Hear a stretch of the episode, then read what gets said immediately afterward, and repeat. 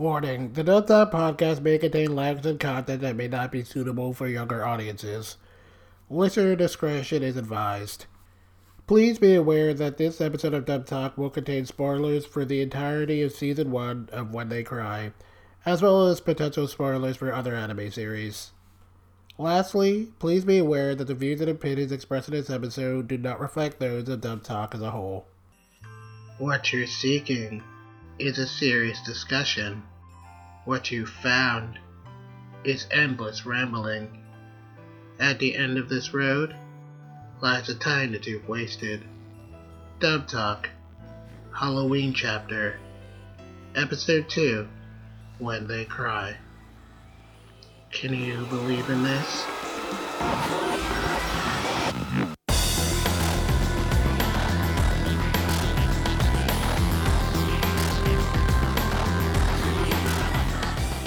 Greetings, dear ghosts and ghouls. Welcome to Dub Talk, the spooky podcast where we discuss the latest and greatest in English dubs.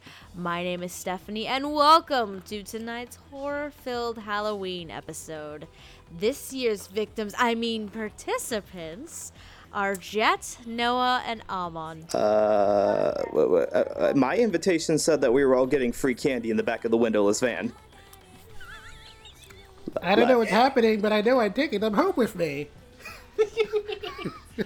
Come on, folks, let's stick around. Take a load off. If you sit still, I'll use this axe to help you take a big load off. I was trying Yes, you heard hard it. Not You- to laugh. you- you heard- God damn it. yes, you heard it here first, folks. I've been cast as the Crypt Keeper in the uh, new reboot of Tales from the Crypt coming um, never. Yay!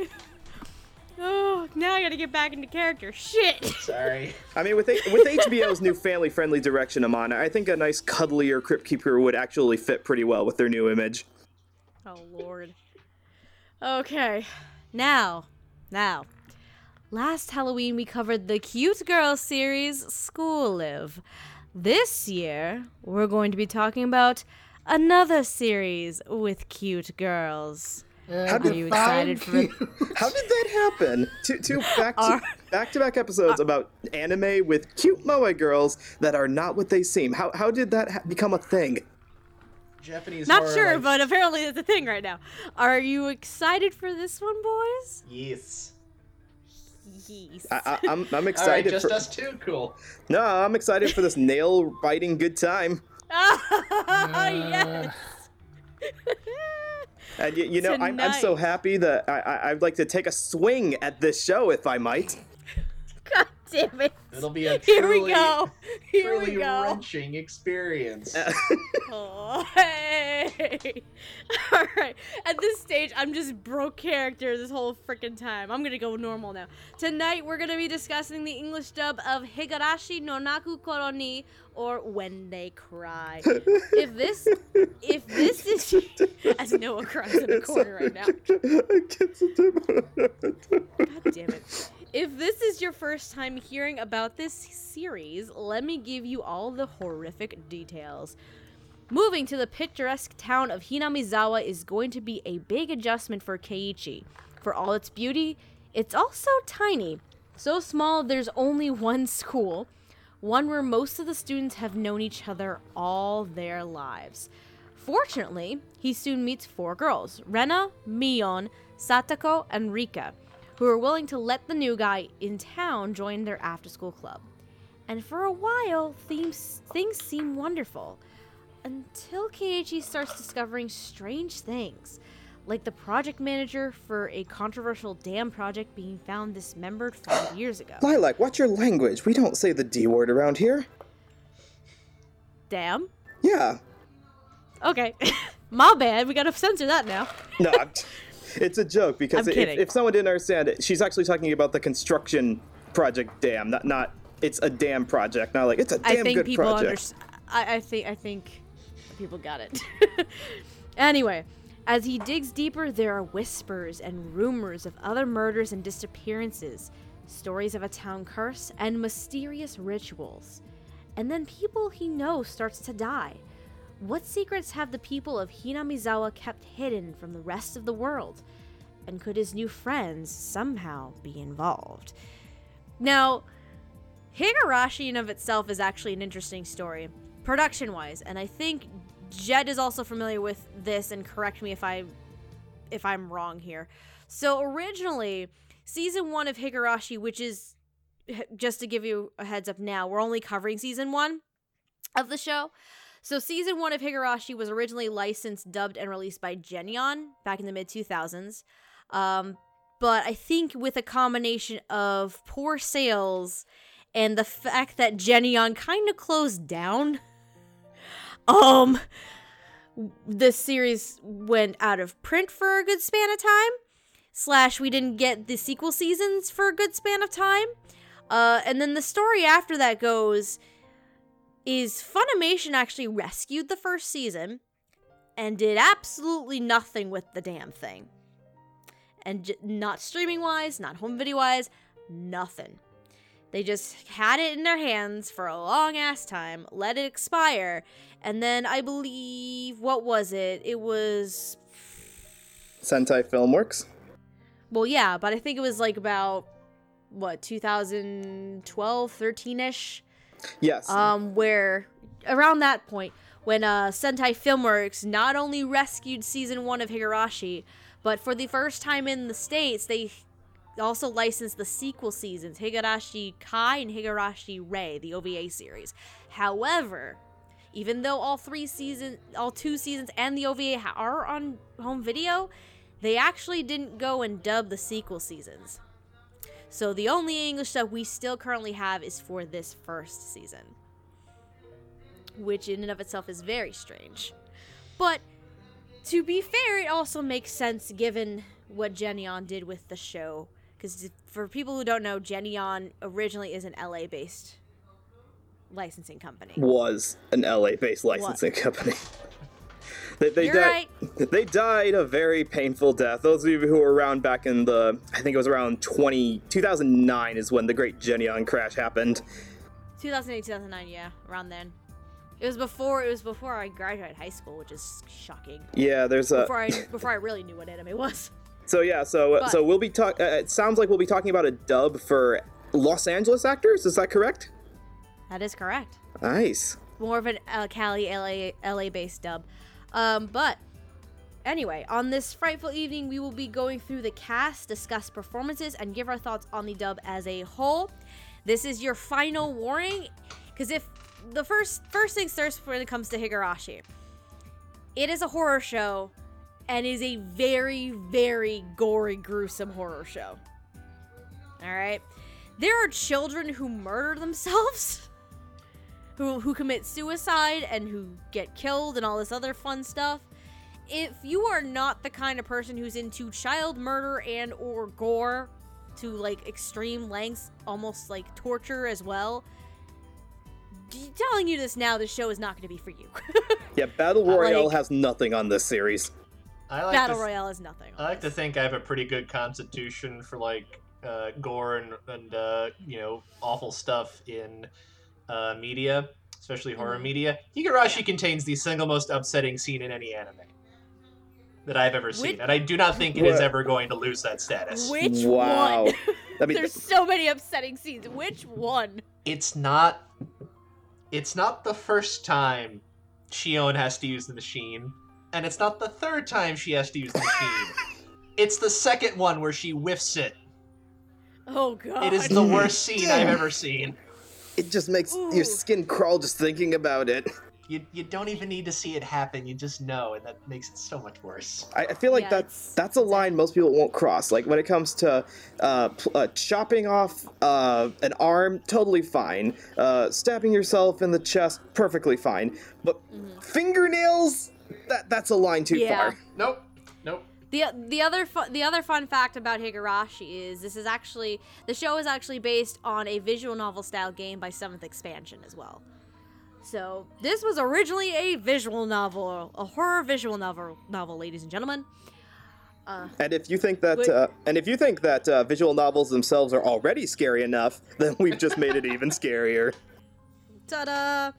All right, so are we ready to get this wild ride into the dark unknown started for the evening, gentlemen? Yes. Fire it up, fire it up, fire it up, Literally? and and send it drifting with the cotton. Like Cotton Drifting Festival. Oh, Lord. Ah, all right. So, we're going to kick things off with, of course, the ADR director as well as our scriptwriters. We actually have two here. So, our ADR director is actually Miss Kristi Reed, who has also directed series such as Accel World, Ghost Slayers Ayashi, and Vampire Knight. Uh, Kristi also serves. Yeah, Vampire Knight. I had to put that in there. I, I've, I've seen none of it. I have seen absolutely none of Vampire Knight, but its reputation precedes it so much that it, it feels like one of those shows that's so bad that you have to watch it. It's the anime version of Twilight Boys and Girls. Oh, okay. So yes, Uh, anyway, Kristi actually also serves as one of as the lead writer between the two script writers here, uh, to which she has written scripts for series such as Witch Hunter Robin, Last Exile, and Moribito, Guardian of the Spirit. Meanwhile, for episodes two and three, a name that we all know on the LA side, we have Alex Von David as serving as a scriptwriter as well, who has done scripts for Erased, Lucky Star, and Madoka Magica. So I'm gonna start with Amon. What are your thoughts on the directing and writing of Higurashi? Hmm. Hmm. don't be don't be you know kind. Be as vicious and bloodthirsty as possible. But I don't Oh, want to be that. But I want to be vicious. I didn't think it was very bad. oh Um, yeah, oh yeah. There's there's yeah, I another mean- thing we forgot. Here's the other thing we forgot to point out. For some reason, Higurashi's dub is infamously bad. Which uh, that was the thing. I, I I've been aware of that going into this, and I don't. I've seen the show all the way through previously. I cannot for the life of me remember if I watched it dubbed or subbed. But watching it now, I didn't. I didn't find it that bad. Yeah. Like it's not. It's not like it's nothing to write home about. It doesn't feel like uh, you know if you if you if you compare it to what I feel like is maybe like your average Funimation simuldub that's coming out these days, it is probably not as strong. Um, it's a little looser. Uh, some of the, the performances, well, not terrible, are just kind of like okay, often enough. Uh, I think probably not helped by the fact that about half the characters are trying to do like you know super high pitched moe moe cutesy voices, which yeah. tend to be a little dodgy in English. I mean, because let's keep in mind that this was dubbed in the late 2000s, before Mhm. English actors had really perfected that archetype of the moe character, or the moe female character. Yeah. I believe if we're getting the exact date, because I was working on um, I was actually working on a blog on a blog post on my new blog for um, Halloween type series. I believe the DVD release for Higurashi from Geneon was originally around 2006. Yeah. Yeah, so Um, yeah, so so you're. so pr- like, I guess to, the question is, Amon, are we comparing it to dubs of the time period or just what we're used to in 2018? it is hard to say because at this point, I I have not watched anything contemporary, uh, like contemporary to this recently enough to have a fair shake in terms of that. That being said, I don't think this is a bad dub. I just think it's kind of it's kind of wobbly. I think would probably be the way to put it. It is. Okay. I think oddly enough, I think it actually works very well for the show in a lot of ways. Um, Yeah, I'm glad you said that. uh, just because Higurashi likes to play around with me. I'm sorry, my cat's having a sneezing fit right now. You okay, buddy? Kitty! Oh Uh, no, And then, and then one of the characters comes out and says, "We should let the good little kitties go." God damn it! Um, where was I? Uh, like Higurashi, the actual show, likes to play around. This is one of the few instances where Studio Dean's tendency to not always have the best animation, I think, kind of works for it Oh god. because Oh my god, that animation! Oh my because god. so, so, so, so often it it it ends up going into off model in ways that kind of help make everything more upsetting. And much Yeah. the same way, I sometimes feel some of the ways that this dub is a little weird and flat actually kind of work for it, both in the sense of it gives it kind of a B movie horror vibe, which I think feels very appropriate. Yes. Okay. Um, And also just because like sometimes the characters aren't really acting normal, so them not That's sounding fair. normal kind of helps. I'm not sure how much of that was intentional on uh, Kristi and Alex's part, but hey, if it works for the show, like I'm not going to complain. I, I actually found this very very watchable and easy to listen to, if a little bit dated sounding compared to something you would watch brand new, you know, made today. Okay. Um, so like, I, like it has issues, but on the whole, actually, I liked it. I enjoyed it quite a bit. Uh, okay. You know, I thought I thought it worked well for the show. Interesting. That's a very Jet. glowing praise. It is. Uh, considering how infamous the dub can, the reputation, unfortunately, this one does does have. Jet, what are your thoughts on the directing and writing for Higurashi? Okay. Uh, so nowadays, Bang Zoom is uh, pretty consistent when it comes to quality, and uh, they put out some of the best sounding stuff the industry uh, currently has to offer.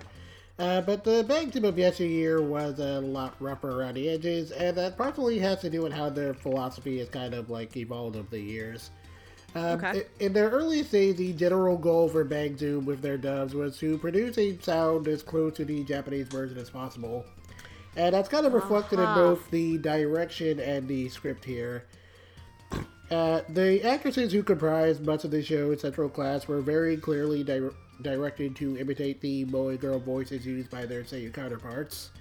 And the dub script is like slavishly faithful to the Japanese track to the point where they even tried to recreate some of the specific verbal mannerisms that were used. Uh, the problem is that in some respects it sounds a little bit too much like an imitation. Uh, While the actors here can emote when they need to, a lot of the time they sound kind of awkward outside of the bigger moments because they're trying a little bit too hard to mimic the same performances and not bringing quite enough of their own energy into the mix. And similarly, while the script does enough tweaks to avoid feeling like a one for one comparison of the subtitle track, uh, there's a little bit more they could have maybe done to add to the atmosphere of the show, considering, you know, the time period and place it, it takes place in. Like, I think it's supposed to be like the 80s or something. Yes, the early those lines. It is- 1980s. It's, I it think is- it's June of 83, I want to say. That is the date they keep showing. Yeah, okay, yeah. So it feels like they maybe could have had some fun with that. Uh, but anyway, uh, to be fair, Kristi Reed has directed several things I've liked, like Accel World and Durara. And uh, while the dub is lacking in a few areas, it's perfectly serviceable for the most part. Uh, but this is probably the weakest of her work that I've seen. I mean, granted, I haven't seen Vampire Knight, and I don't really want to. uh, and uh, if anything, it's made me happy to see how much he's evolved over the years. I will let you know how Vampire Knight is. The dub, oh lord, why? look, look, look here. I was obsessed with that show in high school, unfortunately. Oh, no. And then when I saw when I saw the show again in the English dub when I was in college a few years later, I'm like, what the fuck is this? It mu- it spoke to you though. I That- also real I also realized at the time that Vampire Knight is absolute garbage, but Steph learned a lot of things in college, ladies and gentlemen. Um, Jet, quick question because I don't think I've actually ever asked this, and I don't think this is, as far as I know, if it's never been brought up. Um, because you're you're you're basically for all of us the resident Cali person here, um, in terms of the industry on that end. When, when around when was Bang Zoom even Bang Zoom even formed? I'm curious. I d- that I do not know. Unless you don't know. I mean, So I definitely, mean, definitely, definitely, like at least it has been formed by the mid two thousands for sure. I pre- yeah, it was definitely formed by the mid two thousands. I want to say at least by like early two thousands, uh, because I know they were because I know they were formed after Animaze, and um, I know the people at Animaze kind of complained about that. So Gotcha. okay, it's good to know. I'm just, I was just thinking context wise because it's interesting that you brought up how their philosophy in terms of dubbing shows was very different back then than it is now. Um, which Uh, makes it really actually yeah, good I mean, point. like I mean, like some of that's still there, but they've like very Right. clearly gotten better at that sort of thing. So Okay. Noah.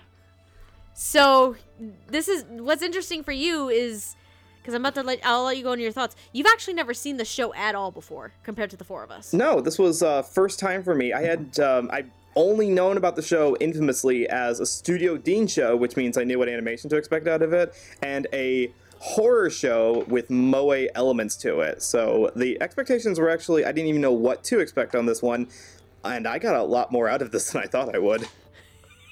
the reaction he got today.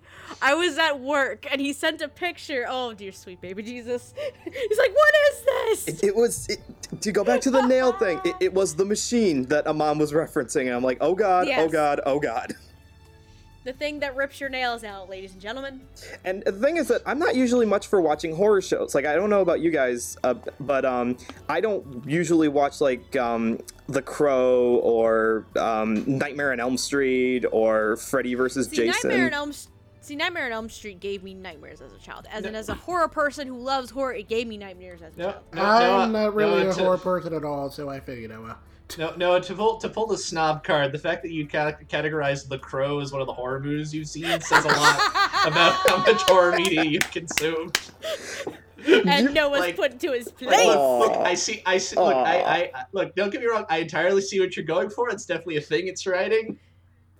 It's I, I get But no. it's not okay. You wouldn't call that a horror movie. I don't but even. I, I get. I get what you mean, though. Oh, okay, maybe it's you stuff mean. like um, House on the Hill or you know, Yeah. Yeah, that kind of stuff. My entire repertoire of knowledge for actual horror movies uh, entirely comes from my wife. Actually, Jennifer loves that kind of stuff, and every Friday the Thirteenth we have to watch scary movies. So she, nice. so this was something. She's a, new to she's a good she's a keeper. She's definitely a keeper. Yes, she's a keeper. That was up for debate, but now that you mention it, thank you, Lilac. Speaking of You're being welcome. keepers, um, the characters in this show, I'm glad that you mentioned, Amon, that um, the cheesiness of the acting on this kind of matches with what the show itself actually is, because the routes that um, the, the direction and writing had to go with this.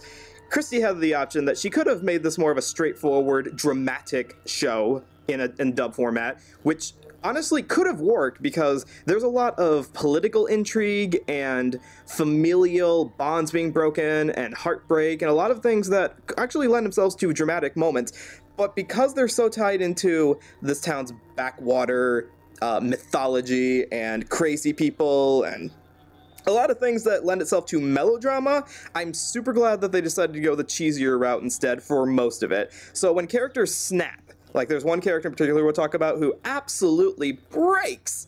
She is so delightfully fun to listen to in the way that she was directed. See, a lot of these characters break. You might have to be specific. Well, I left it in, I left it intentionally ambiguous because whatever Gotcha. character you people in the audience were thinking of, yes, that one. Because it Because like all of them. It plays It's both. all of them. That's the answer. All of them. So yeah, so I also knowing the reputation of the show in uh, as far as its voice acting goes, I knew that they had cast mostly unknowns in this, which I thought might lend itself to amateurish sounding acting. But they honestly sound like they're having fun. There's a lot of Yeah. scenes where it sounds flat, and it, it honestly sounds like they're trying to be cheesy. So I, it doesn't really feel like a failing of the direction or the acting. It really feels like an intentional flavor that they were going for, kind of like you said with a B movie f- feeling. Okay. Now, uh, on the note of being unknowns, like, I mean, I'm about to say, I'm like Jet. I don't, I don't know if any of these were relative unknowns. There's I a mean- few I that haven't done a lot. Okay, okay, yeah, th- okay. There's a few that haven't done a lot. Like, granted, I'm not sure when certain people started their careers, but I know at least a couple of the people on this show had been around for a while by that point. So, Mm-hmm. Okay, I, I just meant um, less known than who were getting the most voice acting work in um, in the mid 2000s. Like, Yeah. there's no Wendy Okay, Lee fair. here. There's no Lucy Christian. There's no Monica That's Rial. fair. Yeah, yeah, which, which isn't a knock against it. It's it's just you have Yeah. expectations going in. But um, Mm-hmm. uh, speaking of the of the writing, I wanted to say something on the writing. Um, I, I don't even think that um, it's uh, it has many faults on it because this is one of the choppiest matches to lip flap shows that I think I've ever seen dubbed. Like I'm watching the show and I'm used to a certain level of fidelity when it comes to matching consonants and syllables to the way that the lips are flapping. This one was just all over the place for a good chunk of the show. And that's not a bad thing because honestly with the show this goofy and melodramatic, I'm okay with them being a little more loose on that, but it definitely stood out a lot more when I'm looking at okay, they're writing the script to try to you know, sound more natural at the expense of not matching up to the syllables of the actual lip flaps.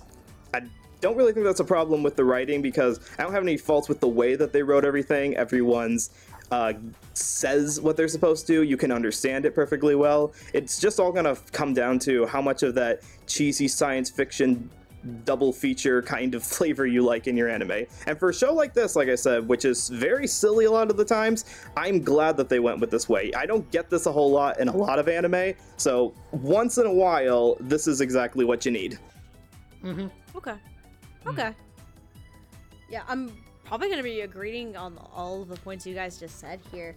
Um, I will say, the first note I wrote down when I was watching this show, and I think I was watching episode one, was right away, this dub isn't the best quality in the world. No, really? no. It, it's, It's- it's it's no Gankutsuou. Well, Gankutsu was kind of hard to top at that point. I'm I'm just I was trying to think like a random Bang Zoom dub from the same time period. fair.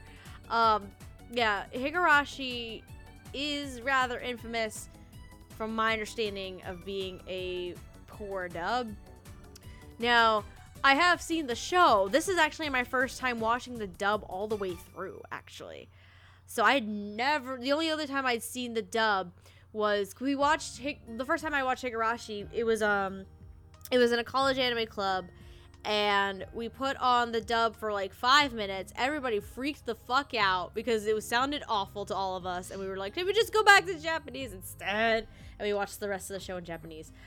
Um, but for a dub like this, with without the connections of like B movie and the philo- and the Bang Zoom philosophy, because I didn't think of those before or know about them. Without knowing that, the direction and writing is kind of subpar to me. There were times where it actually kind of worked and was okay, but there were other times where it didn't.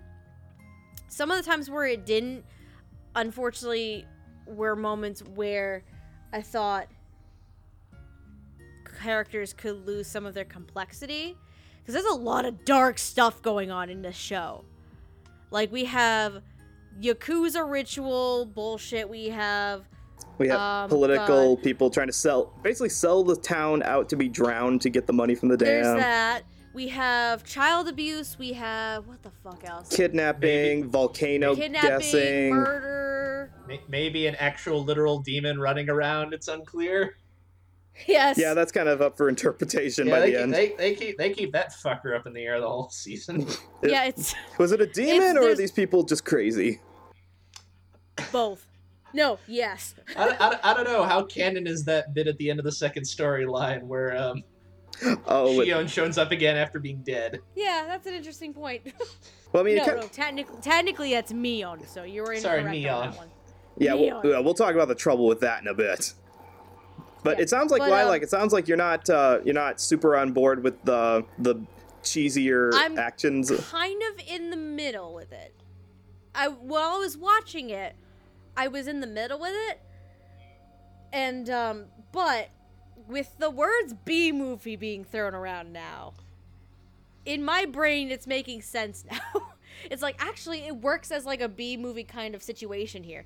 Though to be fair, there are a couple weird moments as well. Like for instance, I think I think Jet kind of brought this up maybe where um, occasionally words get repeated in the same sentence, mostly as like a vocal tick. I think for um, Rena and I think Rika. Yep. Yeah, that was really weird and awkward. And then one line I wrote down, which bugged the ever loving shit out of me. T- I don't know if you guys remember this. Are you D for something? Uh, no, I don't. I think it was when those punk kids either were confronting Keiichi or maybe Shion. Oh, oh yeah, yeah. In the Are you deep or something? At I'm like, what the hell is this? the the story arc right before Satoshi shows up, right? I think so. Yeah, yeah he I think it was dur- I think I want to say it was during the second story where Shion really kind of gets more introduced. But, But, um, yeah, they tried to have those gang members. Um, the, one gang member's got a swastika haircut. Yes, I didn't notice that until Noah sent a picture. I'm like, whoa, what? That this is the funny. this is the second show anime I've watched this season that, that has a character with a swastika on their head. The second one was in Yu Yu Hakusho. There's one of the characters in one of the fighting tournaments who's just full on swastika on his forehead. God damn it. All right, but anyway, anyways, um, this. I mean, there are moments where it really did kind of bug me in terms of the writing and the performances, because there are moments where cheesy turns into cringy for me, and there were quite a few moments where that it went that far.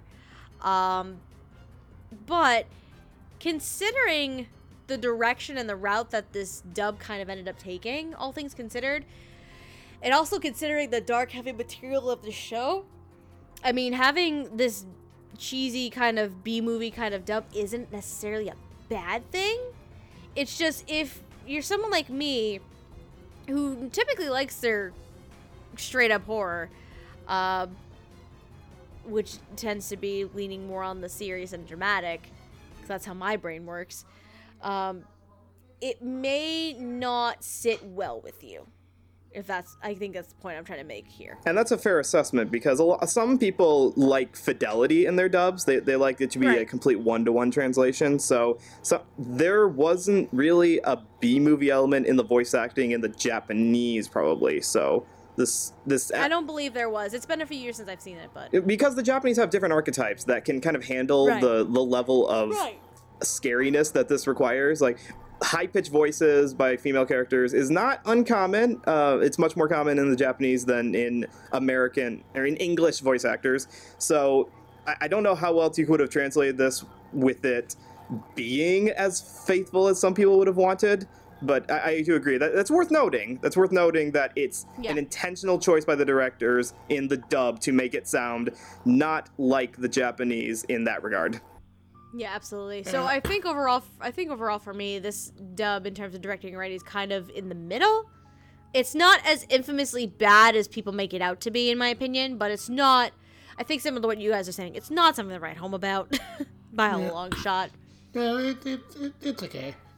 It, it's okay. It, you're right. It's, it. it's not as bad as its reputation made it out to be. This, there are much worse dubs. Like you want a bad uh, English dub about a horror show with moe characters? Watch Elfen Lied. That is a legitimately bad Oh, God. dub.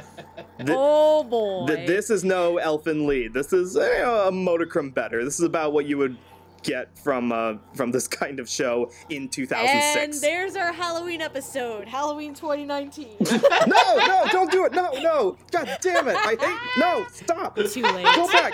N- Past Too Noah. late. Go No, back. no, Take- no, no, no, no, no, no. Hopefully, with any luck, we can do. Hopefully, with any luck, our Halloween episode could be a show that's going to be by the Elfen Lied director. oh. Wink, wink, not to be Because that's even better. So, I think are we good to move on? Move on to our first set of characters. Yes. Yes.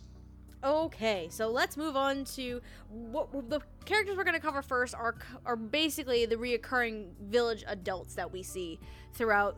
Because Higurashi's story is very interesting because every four to six episodes, the timeline just resets itself. It's almost like a into a video game. Yes. Gee. Oh, it's almost like it was based off a visual novel or something. Oh. Hmm. Anyway, so we're gonna the four first four characters we're gonna really cover is going to be four of the adults that we see the most often among these these various storylines. So the first four characters we're gonna discuss we have Detective Oishi, a detective who investigates the murders and disappearances in Hinamizawa, um, for um, wow or or Oreshiro's or Oishi wow Oh Pronounce- curse is very real. Thank you. He's coming Thank for you, you. Lilac. Thank you. Uh, we also have Kyosuke I- Irie, who is the, the who is the local doctor. We have Miyo Takano, who is a nurse at that local clinic. Clinic, however, she's more than what she appears to be, as she keeps doing some research into the mysteries of Hinamizawa. And then we have Jiro Tomitake, who is a, photo- a photographer from Tokyo, uh, who will frequently visit Hinamizawa to take photographs and kind of just gets himself mixed up in a lot of stuff. I.e., he gets murdered a lot. He's our Yep. obli- he's our obligatory victim. He is our obligatory victim for this fifth year of the Cotton Drifting Festival. Uh, as for the individuals voicing these characters, as Detective Oishi, we have Jim DiMucci, Joe DiMucci, my bad, who has been in series such as Moribito, Guardian of a Spirit, Tweeny Witches, and Kite's Liberator, I found out. Wow, you're really going for the obscure references there. Yeah. Um, as Irie, we have Dave Mallow, who has been in series such as JoJo's Advar- Bizarre Adventure. I'm trying to combine adventure and bizarre. It's not working. JoJo's Adar Benzentures. JoJo's Yeah, Bizarre yes. Adventure. Directed by Wes He was, Anderson. God damn it. He was also in Scrap Princess, and Hardy would kill me if I if, if he, You if had to didn't do hear me this. Say You this. had to. Apocalypse Zero. You were going with the respectable stuff there, and then all of a sudden just All of a left. sudden. Apocalypse Zero. this is how my brain works, boys and girls, because it's Halloween, everyone. That- that's like Uh, that's as- like lifting like an actor's legitimate roles and then finishing off the cast list with their first porn role. I'm not going to say anything to that. As Miyo Takano, we have Karen Strassman, who has been in series such as Hellsing Ultimate, Gankutsuou, and Monster. And then as Jiro Tomitake, we have Kyle Hebert, who has been in Blue Exorcist, Danganronpa 3, and Terra Formars. Amon, what are your thoughts on these four performances and these characters? Uh, this is a nice little set of performances uh, that have to. uh, They unfortunately have to work within the limitations that two of them basically exist to get murdered a lot. Uh, no, I'm sorry, only one does. yeah, Uh, one of them really does. Sorry, Let's face it, one of them really one does. of them. One of them gets murdered Sorry, a lot. Kyle. Th- there is one arc I think where all four of these characters die. No. Only. I think only three of them do. I think Detective Oishi doesn't. He die. does not. You're right. He survives somehow. Yeah, but Irie does. Tak- Takano and Jiro essentially are the two quote unquote big victims of Yeah. Orishiro- or Orishiro's curse. because they're outsiders, and this this uh, whole show has a big fascination with outsiders are not to be trusted. Right. Yeah. There's a, there's a lot in here about you know, you know the people in the country are gonna go circle the wagons and keep out keep out them other people. We, we, Uh, we, we don't take kindly to them photographer types around these parts. Exactly. Uh, yes. Um, basically, there there there's some nice performances marred by the fact that some of them don't show up all that often, and or and or they often have to kind of be like exposition dumps. But uh, I thought they were nice, they were nice roles. Um, start from the bottom. Uh, I'll start with the Jur- Jurio. Kurt Kyle's nice as Jurio. Uh, he doesn't do much. He sound he's pleasant enough, and then he kind of gets unceremoniously killed off every every like three to four episodes. Every time. You every could, time. You could say he's gone in a flash. Hey. Damn it! Shut up, Noah. Okay. No, Noah, I they, love you. Noah, they already cast me as the Crypt Keeper. You can say all the puns you want. I Damn it! I, Don't give him that power. Anyways, oh um, God, I, am ashamed. I haven't really seen much of, the, of um, Tales from the Crypt, so I don't have many jokes ready. Don't worry about it. Um, Kyle's nice as Jiro. He doesn't he doesn't have a lot to do for the most part, uh, at least in this season. But like he- was nice when he was on screen. He he gave the character what it needed. Uh, same kind of thing with uh, Dave as Dr. Irie. He's you know he he he you at least buy him as a good doctor. Like he you know during the I forget what arc it's in, but there's the one where uh Keiichi is like confessing what he's done, and he's like very calm and reassuring, and then The Bloody Eye arc, I think, is what it's called. yeah, I think that sounds right. Uh, you know, he, he he he sells the character on what he needs to do. Um, who else? I, uh, I did I did enjoy Karen as uh, Takano a lot, although mostly for that one arc where she finds Keiichi walking home in the rain, and she is she is a she is a hundred percent up to something real bad. Did you bury Yep. the body? Yeah, she she is she is hundred percent up to something real bad that at least in this season we don't quite find out about, and she did a very good job of selling uh, selling the like, you know, very calm pleasantness that we'd seen in her character in the other arcs, while also creeping in just enough menace, uh, to be like, you know, did you bury the body? Yeah. Yeah, no, she I she get I, thought she she she like she only really has that one time to shine, I think, in the show, but I thought she played that very nicely. Um, but I think sort of by default, the standout in this section is uh, uh, Joe playing Detective Oishi because he shows up the most, and weirdly enough, gets to actually play range because Oishi is not he is not portrayed the same way across the various arcs. Uh, no, most- his like- personality tends to change. yeah, no, he, he Which is he's- interesting. He's generally a good guy with, assuming Keiichi's like at the center of it. Usually has a good relationship, but that's not always consistent. And I did like seeing him being able to switch from being like more of like a confidant and a partner for Keiichi, all the way to the other end of uh, I think again it's the bloody eye arc where he is just a complete dick to everybody, Oh yeah. just like just the most corrupt small town cop you've ever encountered. Uh, and I thought he he did very well, like being able to. Uh, obviously, he's not quite switching between those, but I thought he did a good job of making that all feel like the s- versions of the same character in Mhm. these very different scenarios and circumstances. Uh, so I enjoyed him a lot. Uh, I also, I, I know we're not going to talk about that character, but I enjoyed. Uh, I also really enjoyed the very short arc where he's working with the detective from Tokyo who was Oh, Patrick Seitz. Yeah, that was Patrick Seitz. Okay, I was. I, that I was enjoyed- that was Patrick Seitz. Yeah, that was Patrick. I particularly enjoyed that little arc. I thought they in particular played off each other really well, and Yeah. I don't know how you would like that arc, but I'm kind of sad we didn't get more of that interaction because I thought that was really fun for those like that short two or three episode story arc. That was a lot of fun to watch. Jet, how do you feel about these four performances? Okay. Um, so I'll start with Kyle Hebert since I don't have a whole ton to say here. Um, Jiro isn't really in the show much, and he gets killed off pretty early, so Kyle doesn't really get a whole ton to do. Uh, but for the screen time he had, he was able to make Jiro, you know, seem like a pretty regular dude, which uh, more or less seemed to be his role here as a victim, so I appreciate that. Um, Going into Oishi, I'm a little familiar with Joe DiMucci for his role in Hunter x Hunter, and his voice is distinctive enough that I could tell it was him as Oishi almost immediately.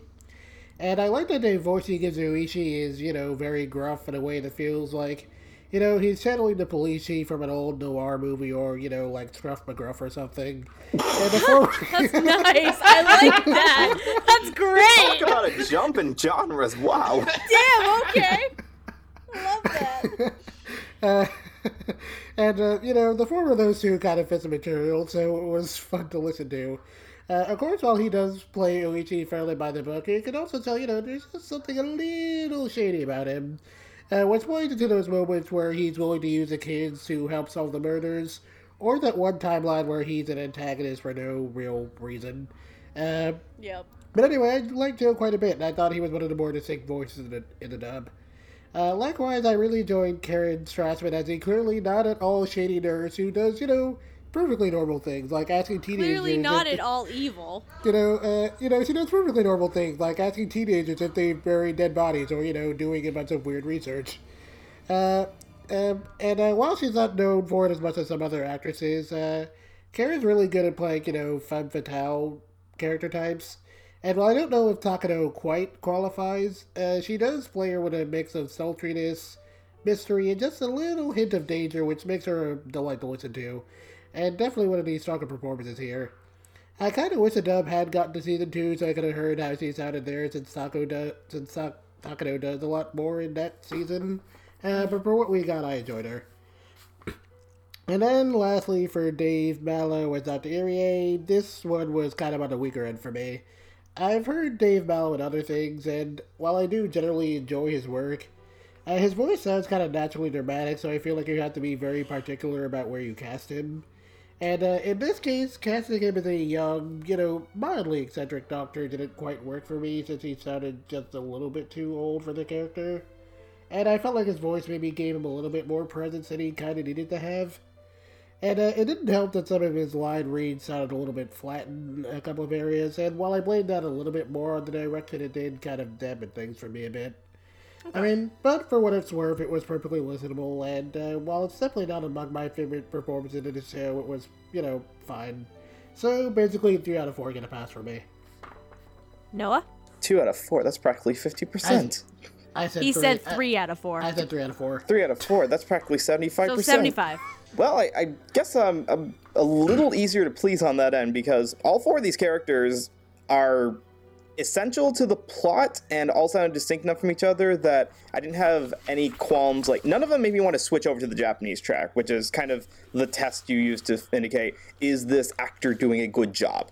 Where with Kyle Hebert, he doesn't have very much interesting content. Uh, like, his most dynamic thing he does is uh, convince some of the characters to go into the sh- sacred tool shed that they're not supposed Oh, to go God. into. The, the, The ritual tool shed. the ritual tool shed, which I- I had to write down the phrase because I'm like, okay, tool sheds are very important, but not so much to the point that you would like call them spiritual or holy or anything like that. But or torture filled. but in this case, considering what they've got in their in their torture shrines, then I, I, yeah, I guess you would want to keep everyone out of those tool sheds. So um, it, when Kyle uh, has to convince some of the character has to convinces some of the characters, let's go check out what's inside there. It's malicious, but it's very normal sounding. You kind of buy him as a normal guy from not around these parts.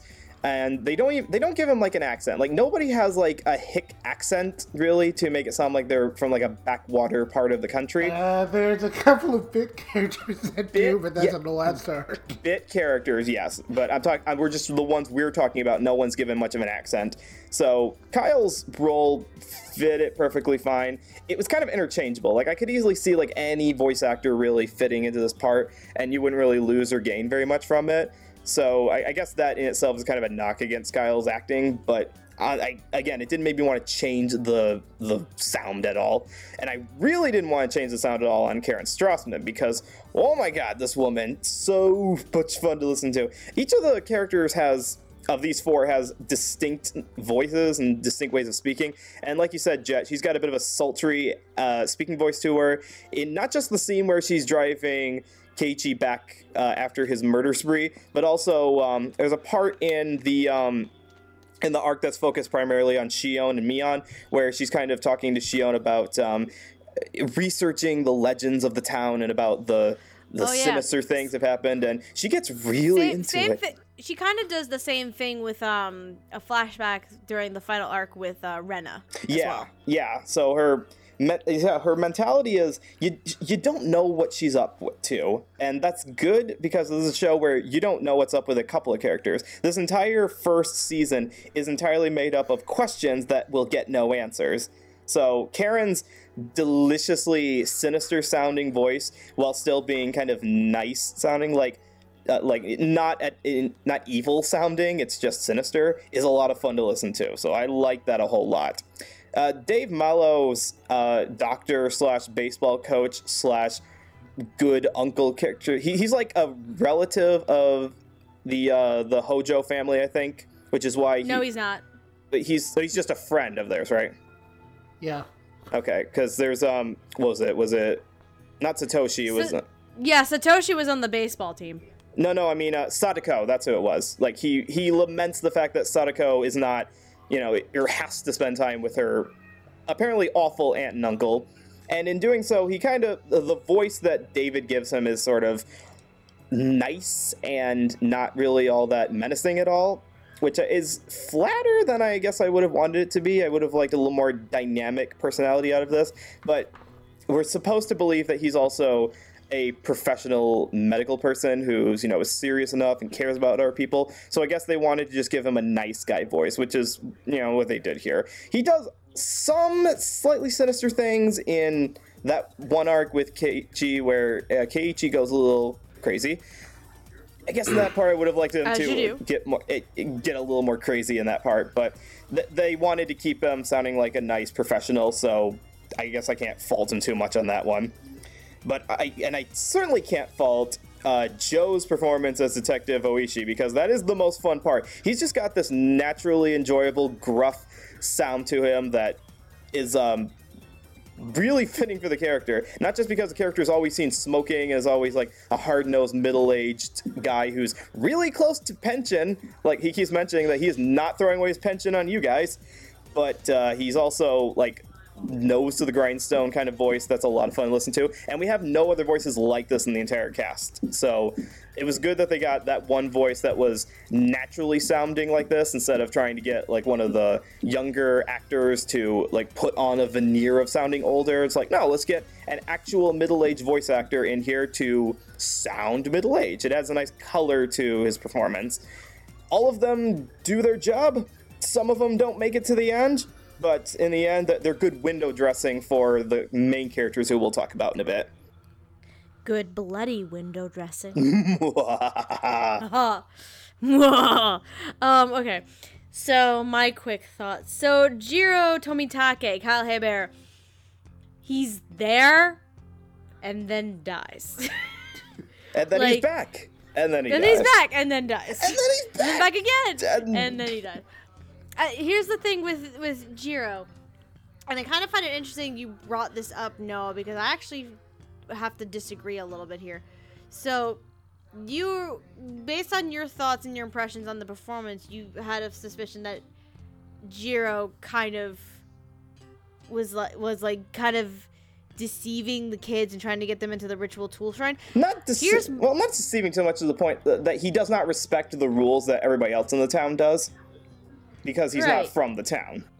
Right. But it's true. But I think the motivations, because if we're taking Jiro and um, Miss Takano here, um, I think Jiro's reasons and motivations for going to the tool shrine might be at least or more, probably more out of a satisfy his own curiosity, more of like an innocent curiosity compared to Takano, who Takano I think is the sneakiest, evilest thing in the entire known universe um, where she has her ulterior motives with this research that she's been working on, um, that we kind of see bits and pieces of throughout the entire show, and these various arcs. Um, I don't really have any much else in terms of Jiro, because Jiro is alive and then dead in like the same episode, like every like arc or so. Uh, but I do like it. He's he's Kyle's Jiro is non-assuming, is unassuming. That's the word I'm looking for. Unassuming Okay. innocent, which I think works for this character, which makes for his death every single time a surprise. Um, as for Dave Mallow and Dr. Irie, thi- I'm so sorry to say this. This performance is so forgettable for me. What performance? Exactly. I almost fell into that trap. Um, it's. I don't. I I have like no notes on Dave Mallow or Kyle Hebert's performances, but I barely remember Dave Mallow's performance, and I just finished the show yesterday. Now, you mean you don't remember like what his acting was like, or you don't remember anything that uh, Dr. Yuri actually does in the show? Well, mix of both. Oh, that's that that is a That's bit of a detriment. Like- That's a bit of a detriment here. Yeah, the last thing you want to Um, be is forgettable. So it's a bit. It's a little bit of both. Um, I remember small bits and pieces. I remember that one scene where where were they?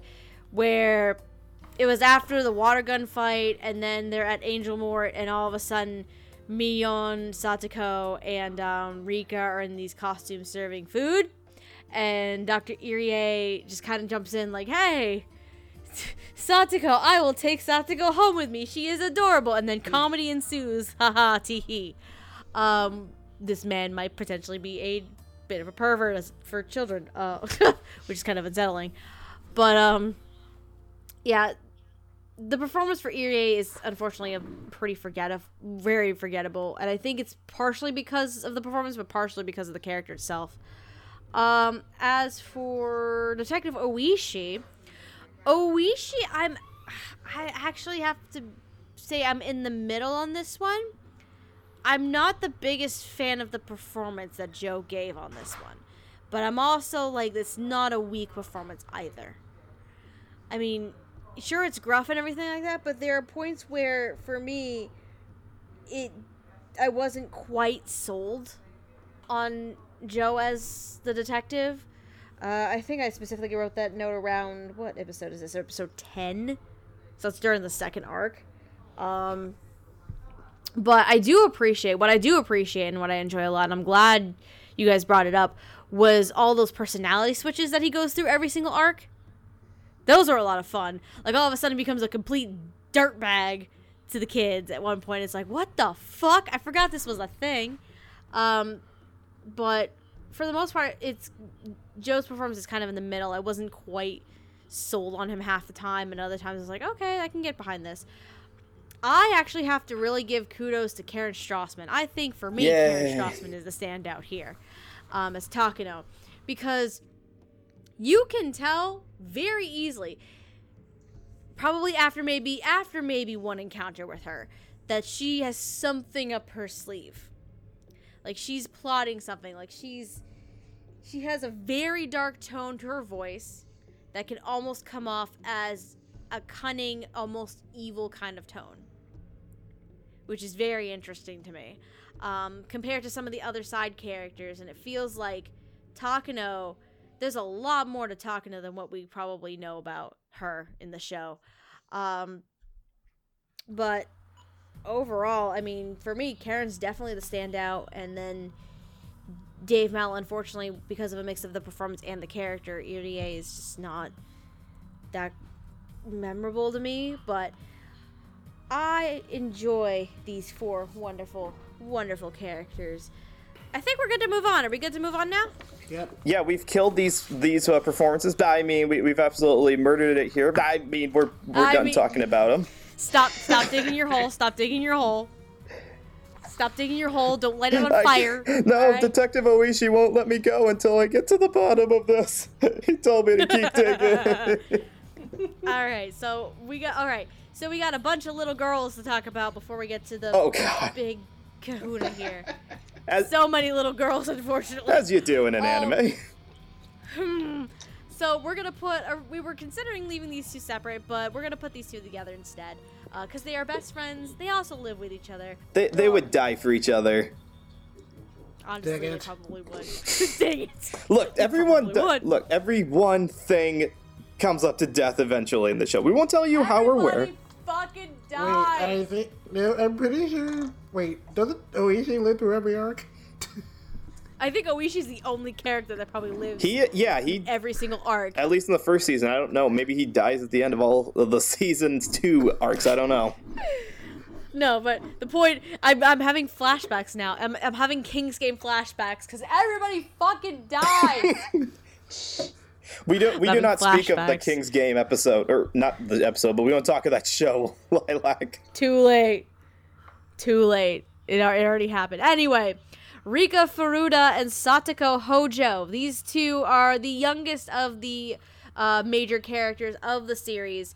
Uh, Rika is part of a one Shrine of, one of the big one of the big three families of the of Hinamizawa. Uh, her family in particular, though, they are the priests or protectors of the shrine, local shrine there. Uh, with Rika being an orphan after her parents uh, end up murdered as part of the Oyashiro curse. I believe it was two years prior to the start of the series, if I'm right. Um, and she she not she's the only she's the only living heir left of the Furude family and possibly possessed by a demon. Possibly. She's possessed by the demon of cats. Cat demons. meow. There's something go there's something very much deeper going on with her that's never fully explored in the first season. Um, as for satoko hojo she is another one of the younger characters in the show. Uh, she throughout the entirety of the show she is deemed as the cursed child. Uh, because her let's see after let's see the second year so the second year of the cotton drifting festival and the Oyashiro curse problem her parents end up dying after falling off of a cliff. And then the fourth year which is the year prior to present day um, her aunt ends up dead and then her older brother satoshi ends up disappearing so she, uh, for all intents and purposes, is an orphan as well. Uh, she also, for the longest time, uh, was dealing with abuse from her un- aunt and uncle. Uh, but she, in most of, in the majority of the show, she and Rika do live together and are the bestest of friends. And Rika, so, between the two of them, Rika is the cute moe moe character versus Satoko, who who is the it's a mix of like tsundere and also trying to grow up too fast kind of deal, if that makes sense. I mean, she's kind of got the um, that infantile appeal to her, where you know it's a character that you need to protect, which is, of course, the entire moe phenomenon. I want to protect this character. Pretty much. All right, so the two individuals voicing these characters as Rika Furude, we have Miss Reba West, who has been in series such as Bottle Fairy, Robotech, and Gatekeepers 21. As for Satoko, we have Minx Lee, who has been in series such as Rosen Maiden, Eureka 7, and Accel World. I So- swear you're just making up names at this point. You're making up shows at I this could point. be. I. pfft. I'm not making up shows at this point. These are legit. Uh, Amon, how do you feel about Reba? How do you feel about Reba Mix's performances here? Robotech? Yes. Yeah, I, I know. oh, Like that doesn't even sound real. I think she's just making that one up. Robotech. I'd, I'd no watch lie. Robotech. It's a real show. Are you sure? Robotech, aka Super Dimension Fortress Macross, which It she was- is the it was- exact same character. Dude, I don't know who, but somebody was syndicating that in New England when I was a kid. I definitely saw like a good ten episode stretch of that when I was Jeez. young. Anyways, yeah, I don't know who it was either. Anywho, um, no one knows who it was. uh, so um, as I said at the top of the show, the Moe Moe cute voices in English, especially this time, are a little off and on. And uh, here we have a couple of examples of that. Um, I'll start with the one who has less of it. Poor, poor Satoko, who doesn't do a single bad thing in 26 episodes. No, And gets nothing but misery for it. no, no. You would cross a She bridge is the most tormented child. You, She's you the are, most tormented child. No, I'm glad you brought up the like I want to protect them aspect of Moe characters. Just like, yeah, I fucking do. What did this girl do to deserve all this? She was. did Jesus? Christ. You were born. Yeah, God damn it. Poor Satoko. Um, I, I thought Minx. I thought um, did a reasonably nice job with Satoko. Like you, you spend at least a couple of the storylines mostly just feeling bad for Satoko because she just wants to be a happy child, and the universe said no.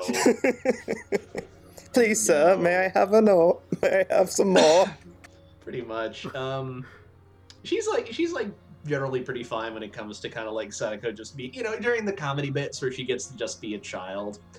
Um, but I do I do think she does do stand out during the parts where Satoko like she really has to emote on how Satoko is just not having a fun time with things these days. Her brother vanished. She has to live with her shitty abusive uncle. In some versions, she gets to watch one of her friends either apparently murder a friend of hers or murder her. but I she I, I do think she's she sells me on the character pretty well. Like I think she is able to get the emotions across even when she's doing kind of the I mean she's not as moe moe as some of the other characters in this show, but she's go, goes a little bit there. But I do think she's able to emote through that pretty effectively. I uh, there's never like anytime like thing bad things are happening Satoko, I was never not feeling for her. Um, she's you know she she did well on nailing that aspect of empathy of like this is just some kid who didn't ask for any of this. I would really rather not deal with it. Um, it was a little heartbreaking sometimes, especially in the I forget the name of it, but the one that's mostly about Shion. That one in particular was uh, a good performance and also a really upsetting scene where um, she kicks it.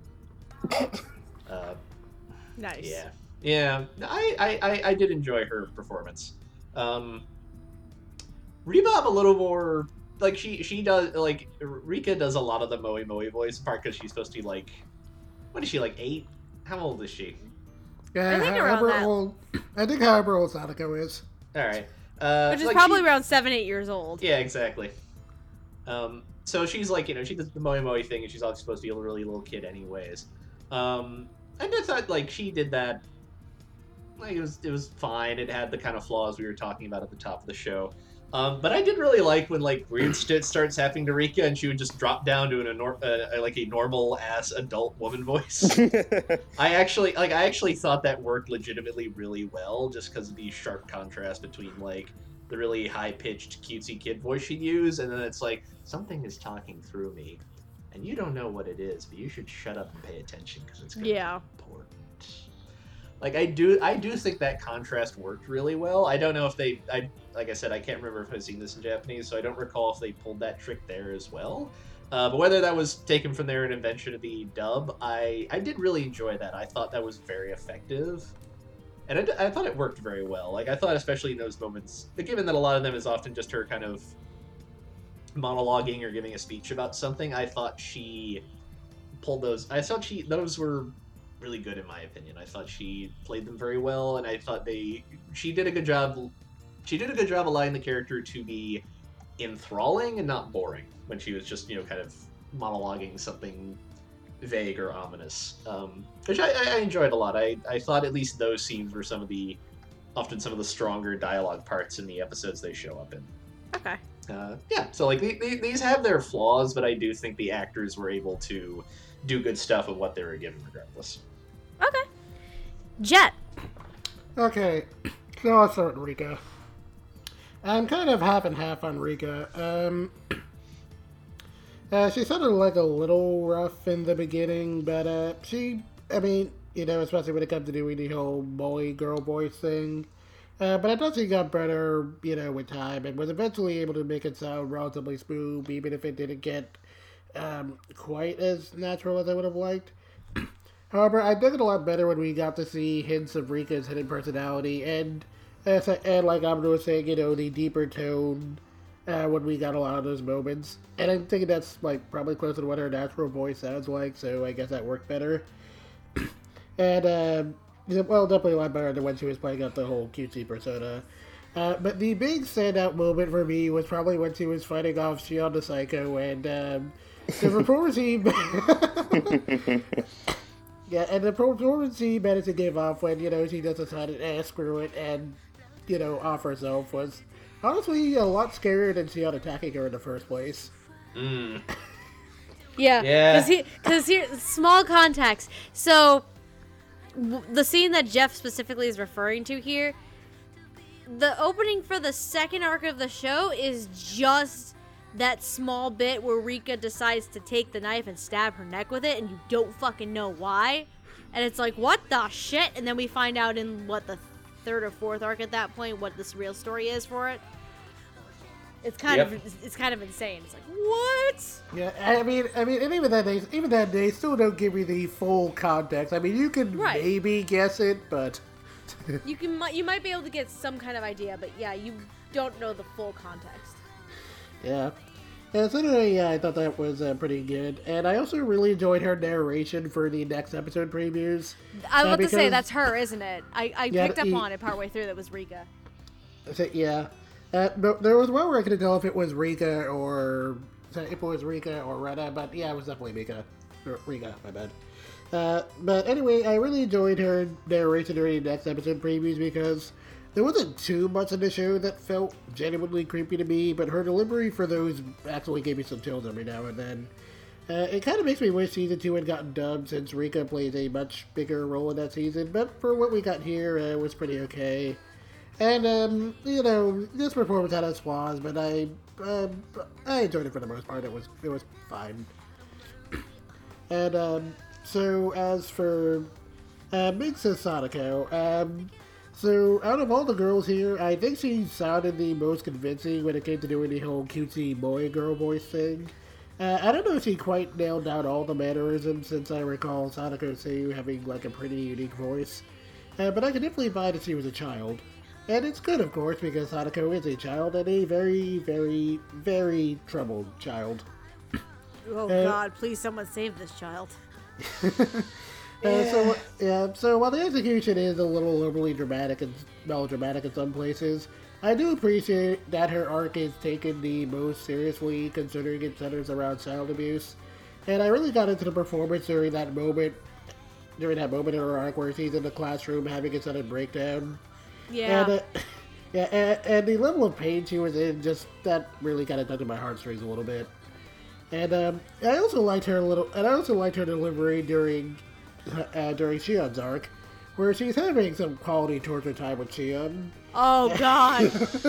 Stabbing, It's- stab time. Happy, happy, Yep. joy, joy, happy, happy, Stabby, joy. stabby, Joy. stab, stab. Yeah, yeah, and uh, and I really like how you know she manages to she manages to acknowledge that maybe she leaned a little bit too much on her brother, while also calling out how pathetic of a person Shion is.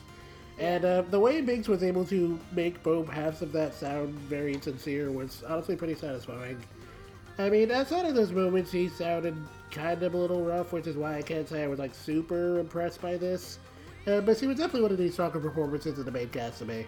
All right, Noah, how do you feel about these performances? Well, I I just like to confess that I'm I'm really disappointed that they didn't get actual child actors for this role. What with this being such a family-friendly kind of anime, I, I why didn't they get real eight-year-olds to voice Rika and Satoko?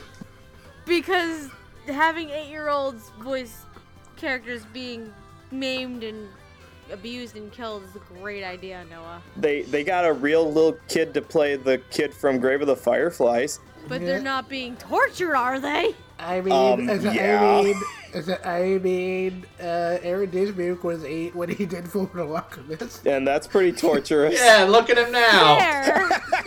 Look at him now. Oh no. What are you trying to say? One more for the bus! For the bus!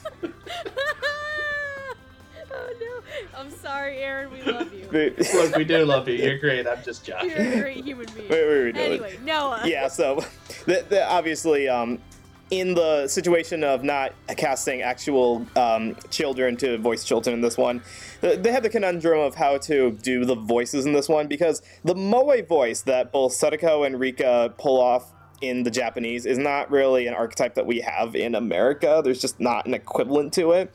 So it sounds a bit forced when both Reba and Minx have to do their cutesier voices. Rika in particular, like especially during the time wasting arc, she like has like this you know cat sound that she makes whenever she's hanging out with the detective that comes from Tokyo that's supposed to be cute, but you know it's just it, it kind of depends on how much you can stomach um, it's not really like I can't think of a better way to have done that in English. It's just kind of something that you either have it or you don't.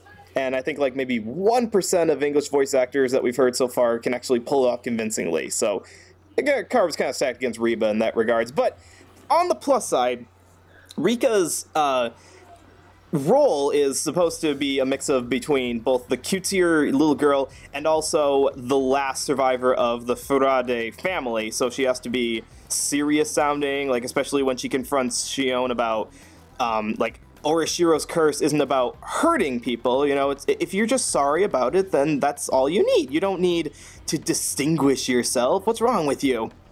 So Rika, uh, Reba's performance throughout the whole thing is honestly a lot of fun to listen to for the kind of English role that they're going for because it's distinct from all the other female voices and it's dramatic where it needs to be, especially in the scenes where she kind of doesn't survive any longer. Um, and I think it, it hits that melodramatic ro- point just well enough uh, without being unbelievable, like in, unbelievable in the sense that I do not believe this was happening. Um, especially like in the, um, the arc where um, Keiichi uh, sneaks into the tool shed of doom, and she's kind of concerned about breaking the rules. Like, it's obviously she's very passionate about it, and I appreciate that Reba's acting never gets so uh, unbelievable to the point that I don't enjoy listening to it. Like, again, I didn't want to switch the audio tracks in this one at all. Um, I understand that Rika's got more of a bigger role in the second season. Uh, for this one right here, because it's distinct from the other voices and because she uh, it just sounds like she's having fun with it, I can recommend this enough for people who are more used to English voices. And same thing with uh, Minx's performance as Satoko. It's it sounds the a lesser of the cutesier because she doesn't try to uh, tip into the over the top voice too much. She just keeps a consistent falsetto voice throughout that is really uh, supposed to be reminiscent of a little sister character, like, you know, the kind that you, you feel bad for, and you're like, I, I just want to put her in my pocket and take her home with me. Whatever happened? What, what did she ever do to deserve all of this? But um, there are parts where she gets serious, and she was pretty well directed on those parts. Like the scene where um, she's like she's punishing herself for everything bad that happened by like drowning, not drowning herself, but she's like been in the hot tub for uh, like what? She's trying to count to a thousand or something like that, and she kind of Oh, the bathtub. Yeah. yeah, she's kind of realize she's kind of self punishing herself. Those are the, the level of dramatic, melodramatic points that uh, kind of makes the show uh, enjoyable to listen to. Uh, again, if they try to go for a more dramatic role, like a believably dramatic voice, where she was like um, not over the top at some points, then I don't think it would be nearly as enjoyable. And this is a show that has a lot of, I'm not going to call them plot holes, but a lot of contrivances to try to get things as bad as they need to be. Like uh, one bad thing happens to someone and like ooh, ooh, instantly like just because Mion didn't get the doll in one scene oh all of a sudden she's a psychopathic killer. How did that happen? Or in Satoko's case um, one character um, got rid of her brother and like oh I'm pushing you off of a bridge now. How did that happen? However, these two, their acting is good, and I guess I'm going to say that I can't really think of a better way I would have done this. You know, if you're going to get one chance to be cheesy and melodramatic and cutesy moe voices that also happen to be psychopathic killers, this is as far as you go. I'll start with Satoko because I actually this is one of the few performances I actually kind of enjoyed quite a bit. Um, from the show, it wasn't in the middle of the road. It was leaning. It's leaning toward more towards. Oh, I actually kind of like this, um, because she fit the archetype that Satoko is actually very well. Like this, this child who's trying to be mature and all grown up, thinking she's all grown up. Like, look at me, I can make my own dinner. I can take care of myself. Ha ha ha ha. That kind of thing. Um, and I think for Minx Lee, it actually works rather well for her. And um, then when those moments we have where Satoko essentially breaks as well, with the abuse going on and all this other fun stuff she gets to deal with, I actually honestly really enjoyed that as well because you got to see if we hadn't known all that stuff about her by the time before we got to the arc where Satoko is one of the main presences in the in the in the um, storyline, you wouldn't be able to tell at first that hey, this kid is actually like has a bunch of walls built up, has some trust issues. She wants, she has some trust issues. She has some um. Uh, what's the correct way to put this? It's mostly trust issues, if anything. She has this wall built up where she's trying to protect herself from everything that's going on around her. Um, And it wouldn't be present at first without going into the story of her past and the abuse that she has gone through and all this other stuff. So I think Minx Lee performs those sides of this character of, this, of character pretty well. Um, Rika and Reba. So there are three characters where I have an issue with the performances. Rika is one of them. Most of it comes down to the voice to me not come matching very well with the character design. The character Re- design. Okay. Yep. Rika's is the biggest contender of this because this is a little girl. And there are times where Reba makes Rika sound older than she really should be. Granted, this is through at least a good chunk of the earlier parts of the show. Because, however, the thing I got we got to remember and put in mind here are those moments where Reba does suddenly take on an omnipresent tone to her voice, if that Mhm. makes sense, because of what seems to be like she's possessed by something, or she her or has a split, excuse me, or has a split personality, or knows more than what she's leading us to believe about the entire situation. Because remember, during that episode with um with Patrick Seitz, the uh, Patrick Seitz detec- with Officer Patrick Seitz going on here. The time wasting arc. Yes, time wasting arc, where he meets uh, he meets Rika and they stand and look out at everything. It's just towards the end of it. Rika explains to him like all of the deaths in order. She basically foretells, has like this premonition about these f- occurring deaths, including her own. And that's Oh, a very he, that's a very interesting plot point never addressed again outside of that episode. That Rika, I guess, is very in tune with Orishi- Oyashiro to the point where she can make these predictions and she knows exactly who's gonna die, including herself, and she knows a lot more about this whole time loop problem than what is being led led to believe. Um, which, with the omnipresent tone that Rika does display, I think Reba does very well with that. It's the cute moe part with that tone of voice matching the character design.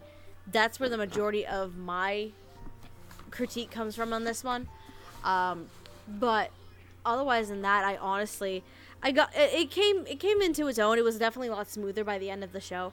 Um, and I am very disappointed and sad that we probably won't ever see a sequel season for the dub.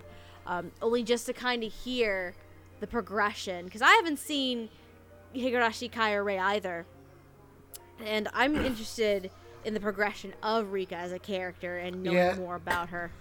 Yeah, uh, yeah. Uh, if you're curious, they they literally explain what Rika's deal is in the very first episode of season two. Oh, wonderful! now I know what I'm gonna watch on my next days off. Yeah. Sweet. I watched that for Halloween. Hell yeah! I'm off on Halloween. This is great. Nice. Um, but yeah, bottom line, I and I enjoyed Minx Lee as Satoko, and um, Reba was kind of iffy um, as Rika, more more leaning on the not so good kind, but mostly because of the character design involved. Um, we ready to move on? Oh boy. Oh, Oh yay! boy, oh boy. Are we ready to talk about some shocking characters? Some nail biting characters here. Um, Just we'll just hit the nail on the head with this one. Ready, guys? All right. So we have uh, the twins, the twins of this series. We have Mion and Shion Sonozaki. They are part of the Sonozaki family, which is one of the three big families of Hinamizawa. Uh, with Mion as the older sister and the heir apparent to the family, uh, and Shion, because if I if I remember correctly, and you guys can correct me if I'm wrong, typically if twins are born, it's a rule in the Sonozaki house to murder the younger twin. Yep. There's no use for him. choke it before their first bath. That I is I believe- Yes. I great believe the ex- family, huh? I believe the explanation given it is that is is to make lines of succession easier because there's no concern about you know who, who gets to be next. Hey, yeah. Right. Basically. So you know, charming. Yeah, That's, uh, charming. The, Child the, murder, ori- everyone. the original Planned Parenthood. Oh my Oh. god. Ooh, Get bad. the fuck out. that is aren't you, horrendous. the act- aren't you the actual parent here? You should feel ashamed. I am should be ashamed. but this is how this is Halloween. We're allowed to be a little, little taboo here. Give yourself over Not to in that absolute regard, pleasure. no. Not in But- that regard, we're not. Speaking as actually speaking as the parent in the group, if you have twins, do not ever give them names that rhyme with each other. That's just going to make their lives difficult. That's going to make everyone's lives difficult. I mean, also don't murder one of them in order to deal with to make the line of succession clear. But Well, uh, that that too. But more importantly, don't give them rhyming names or importantly, don't illiterate rhyme. names. Make them se- give them their let them have their own separate identities, please. Oh, sweet baby Jesus. Um, but yeah, I think the majority of the arcs that we see with the first season, um, they do center Mia around Mion and Shion in some way. T- two out of like the four or five arcs definitely do. Um, and dear sweet lord, are these bitches crazy? Mostly Uh, Shion, Oh, actually. no, no, no, only like only one of them is. yeah, technically, j- j- technically it's just Shion. we find Technically, out. it's just Shion. Um, Which, by the no- way, if you're if you're curious about how to tell the two of them apart, I believe it's Shion who has the ponytail and Mion who has the long hair. Or did I get the two mixed incorrect. up? You swap it. Okay, Mion has the ponytail, not Shion. Mion. We okay. Mion we see first, who has the ponytail. Correct. Um, yeah, we mostly find out that Shion is the crazy fucking bitch uh, in the entire damn show. Well, one of the crazy fucking bitches. The other one we'll talk about shortly. Um, but the individual playing both of the twins uh, is Miss Kelly Cassidy. She's pulling double duty and playing both Mion and Shion. Uh, she has been in series such as Ergo Proxy, Planetes, and Eureka 7. I'm on. How do you feel about Kelly Cassidy as the uh, lovely, lovely Sonozaki twins? Uh, I I generally liked Kelly Cassidy. I thought uh, I should I should note I don't I don't quite like any of the characters in Higurashi. It's not that kind of a show. That's Definitely good. not. We're glad that you don't like any of these characters. You're not supposed to like them. Indeed. But of the characters here, I do have a favorite in the sense of I find them the most interesting. Uh, which is mostly bound to the fact that my favorite part of the first season is definitely uh, the eye-opening chapter because I find Shion's Hodeal to be fascinating and awful, and I love watching it. And consequently, I like Kelly's performance a lot. Uh, watching Shion go from just trying to be like, I don't want to be in this stupid school. I don't care about any of this dumb bullshit that you find so important. I don't like Mion could be the priestess. I don't care. I just I want to I want to I want to actually see my sister once in a while. Okay. And she starts off so nice and relatable, and you get to just watch as she descends into madness because of all the like awful, strange backwater like politics that her family is wrapped up in. The look, bitch even- is crazy. Yeah, even for the level of crazy in the the family politics, which I agree is crazy, even considering that, I think she goes just a little too far, a little too quickly. this escalates. telling me. Oh, I I mean, mean, this- definitely, definitely escalates. I mean, I mean, I, it really, yeah, it really does. It goes from the level of I, I didn't get the doll. Guess I gotta kill everybody now. No, I mean, I feel like you're it talking was- about the wrong twin, though. No, I know, but I'm saying like like she at one point like says to Keiichi says, "If you had just given Mion the doll, none of this would have happened." And we're like, "Wow, that's one hell of a butterfly effect." In fairness, that's, that's sort. I feel like that's more. That's more the straw off of a lot of idiocy. But anyways, um, no, I really enjoy Kelly's performance. I, I think that in particular is the standout for me. Like, I think she does a wonderful job of building up and portraying that descent into madness, where she just gets like she just cannot take this anymore, and how she ends up like, you know, murdering several people in a basement. And like ac- Yep. accidentally killing her grandmother with a taser. Uh, You know, as Yeah. you do. as you do. Um, I just I liked her performance a lot. She so like she she she much a lot of the show is like people being able to do both the normal everyday part of the character and also the much more amped up over the top you know melodramatic version and i thought she was one of the highlights i particularly like the uh, bit where where you initially think it's Mion, but it's actually Shion, where uh, Keiichi's trying to get into Rika's house, Yep. and she just flips out while holding the ladder Yep. uh, which also, also has some of uh, Studio Deen's Fantastic best animation. in the show. Best as in questionable. It is, it is, it is, it is some of the best example of Dean's inability to stay on model. Yeah, kind of that- I feel I feel like that was probably intentional, given I- who Yeah. the director is. But I think, I think, it, I, almost, I think it probably was, but given that Deen can be a little shaky, it's always a little, hard to tell sometimes. But I, I think you're right. I think I suspect that was a deliberate choice. Um, but yeah, she she was she was really good. Um, I tried. I don't think she did a lot to try and like.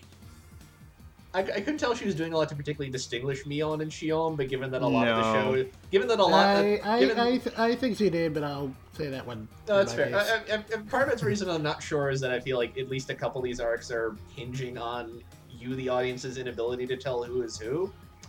Uh, I think during the arcs where like they're more distinct, it's less about like Shion running around pretending to be Mion. I think they, they are you can tell them apart a little more easily. Uh, Yeah. But I think particularly in those ones they kind of meld together because that's kind of the point. Uh, yeah, she. I enjoyed her performance a lot. I thought she was a lot of fun to watch, and she like she she helped make one of my favorite parts of the show. So I appreciate that too. Okay, Jet. How do you feel about Kelly Cassidy?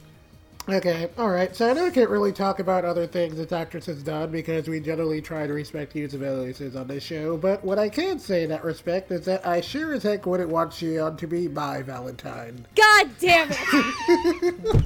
That's the stupid joke you went with. God damn it! You've been sitting on that joke for two hours now, haven't you? Exactly. He's been sitting on this joke since the day we decided to do this damn episode. Uh-huh, uh, but before we get to her, let's talk about Mion since she's pretty simple.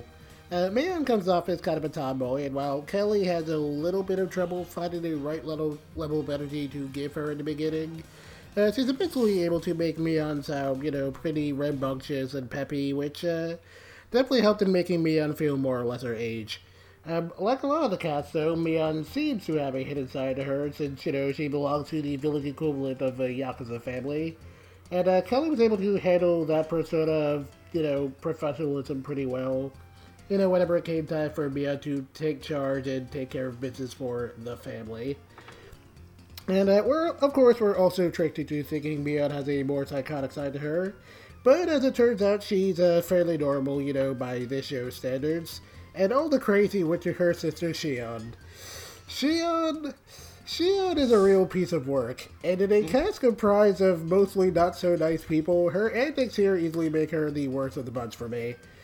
Uh, so, to put things into perspective, over the course of her arc, she tortures and kills her uncle, tortures and kills her grandma, tortures and kills a little girl, breaks her sister's mind before killing her, and tries to kill another little girl.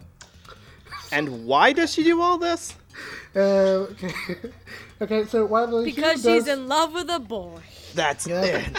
Yep. Uh, Because while of the- love. love is the ultimate evil, boys and girls. Never fall in love. Never, never. Well, uh, don't. well- it's not worth it. I, I, also, I should uh, I should point out she doesn't actually torture and kill her grandmother. She just kills her and then desecrates her corpse. This is true. Because the show the show's classy like that. Well, you know what they say: whips and chains may break my bones. But, wait, I forget how that line goes. Uh, so She's anyway, trying to quote Rihanna. Oh no, it's not working for Noah right um, now. yeah, um, S and so, M, uh, boys and back on- girls.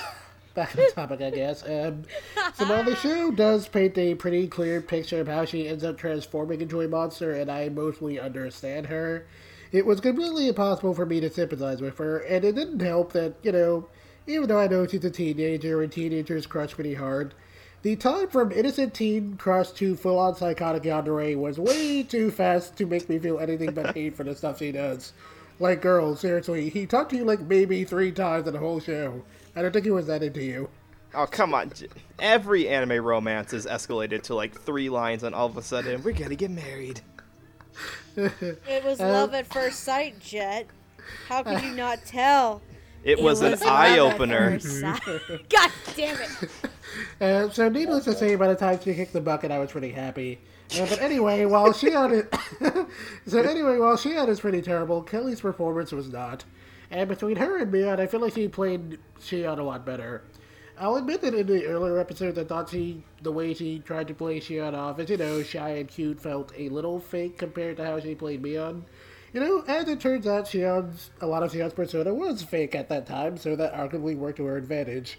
Especially when you see what lies, and when you see what lies under the mask, Kelly really ramps it up. Like, the level of ham on display certainly lended itself well to the yandere archetype Shion represents. And while you can tell how much fun Kelly was having behind the booth with that, and she also managed to sell the idea that she had is kind of a broken match underneath it all. And while again I don't sympathize with Shion literally at all, it did a lot in helping me to understand her. Um, so at any rate, this was definitely my favorite performance among the female cast, bar none. And while it's not quite enough to elevate the dub as a whole, I definitely appreciate it all the same. Good stuff. All right, Noah, how do you feel about Kelly? Well, um, you made you mentioned that um Kelly tried to at some point distinguish Mion and Shion to so that we knew the difference between the two. I don't really think so. There's a, there's a long proud history of anime casting twins and English dubs deciding to have different voices to try to, you know, distinguish the two of them apart, like Ouran High School Host Club or Lucky Star. This show decided not to do that. Um, I, I think it was the same in the Japanese too. They had the same uh, Seiyu voice, both the twins. And I understand that yes, that was supposed to be part of the story was to confuse you as to which one was which, so that the full-on revelation about which one is actually crazy came out as more surprising. But I didn't really think that it aided in it. Like I would have appreciated having like slightly distinct sounding voices, and I don't. If I had to go back in time, I think that's something that I would have tried to have changed myself. But this is what they went with, and Kelly's performance is honestly a lot of fun to listen to. Like I'm not just talking about the crazy parts, but like in even in the earlier parts of each arc where it's disguising itself as a slice of life school drama where they're having a ton of fun and she's having all of the fun uh, punishing Keiichi because he like loses the game or uh, they're like they're in a I forget they're in some sort of like card tournament or something and they're trying to win like prizes or something like that. She just sounds like she's having a lot of fun trying to be a normal country bumpkin kind of character and that in itself like it's masks what's about to come pretty good if you didn't already know that things were about to get fucked up but um, yeah, that, that's something I think needs to be acknowledged as doing well. That Kelly did the quote unquote normal parts of the show pretty well too. Like, to, like it was probably the role that was up to the standards of what we are used to in 2018 dubbing, if not just a, a little over the top. But then we get really over the top, and we get scenes where she's, you know, stabbing syringes into people and forcing people to claw their throats out and tossing children down giant holes and you know, putting aside that the actual acting itself is requires this to be over the top, even then, I think Kelly turned in something that even the director did not expect. She probably like took a step back from the booth and said, "Whoa, are, are, you okay, Kelly? You sound like you've had practice doing stuff like this." And so in that, and yeah, and all of that, I I have to back up what you guys said about Kelly's performance on this one. It's th- this was exactly the way to go with portraying both Mion's kindness and Shion's uh, flip into absolute crazy.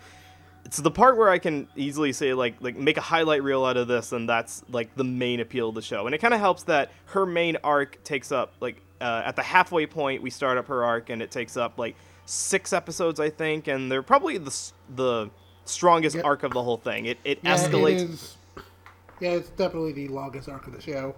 It, yeah, and you know for a good reason because it's very captivating to watch. Even if I'll agree with you that the the small amount of time spent with Satoshi and she gets a crush on him, and then when he's gone, like that was enough for her to absolutely kill everybody for.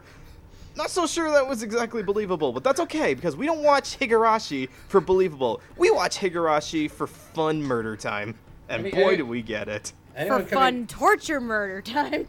all of that like yeah this and i feel like she her character is supposed to be commentary of some sort like she is raised to believe that torturing people who sin is acceptable. Not just acceptable but required. Whereas you contrast that with something like uh, the way that rika was talking to her that no you don't have to punish yourself. You don't have to be punished when you do something wrong. Just say you're sorry and move You on. You don't have to distinguish yourself. There's your keyword.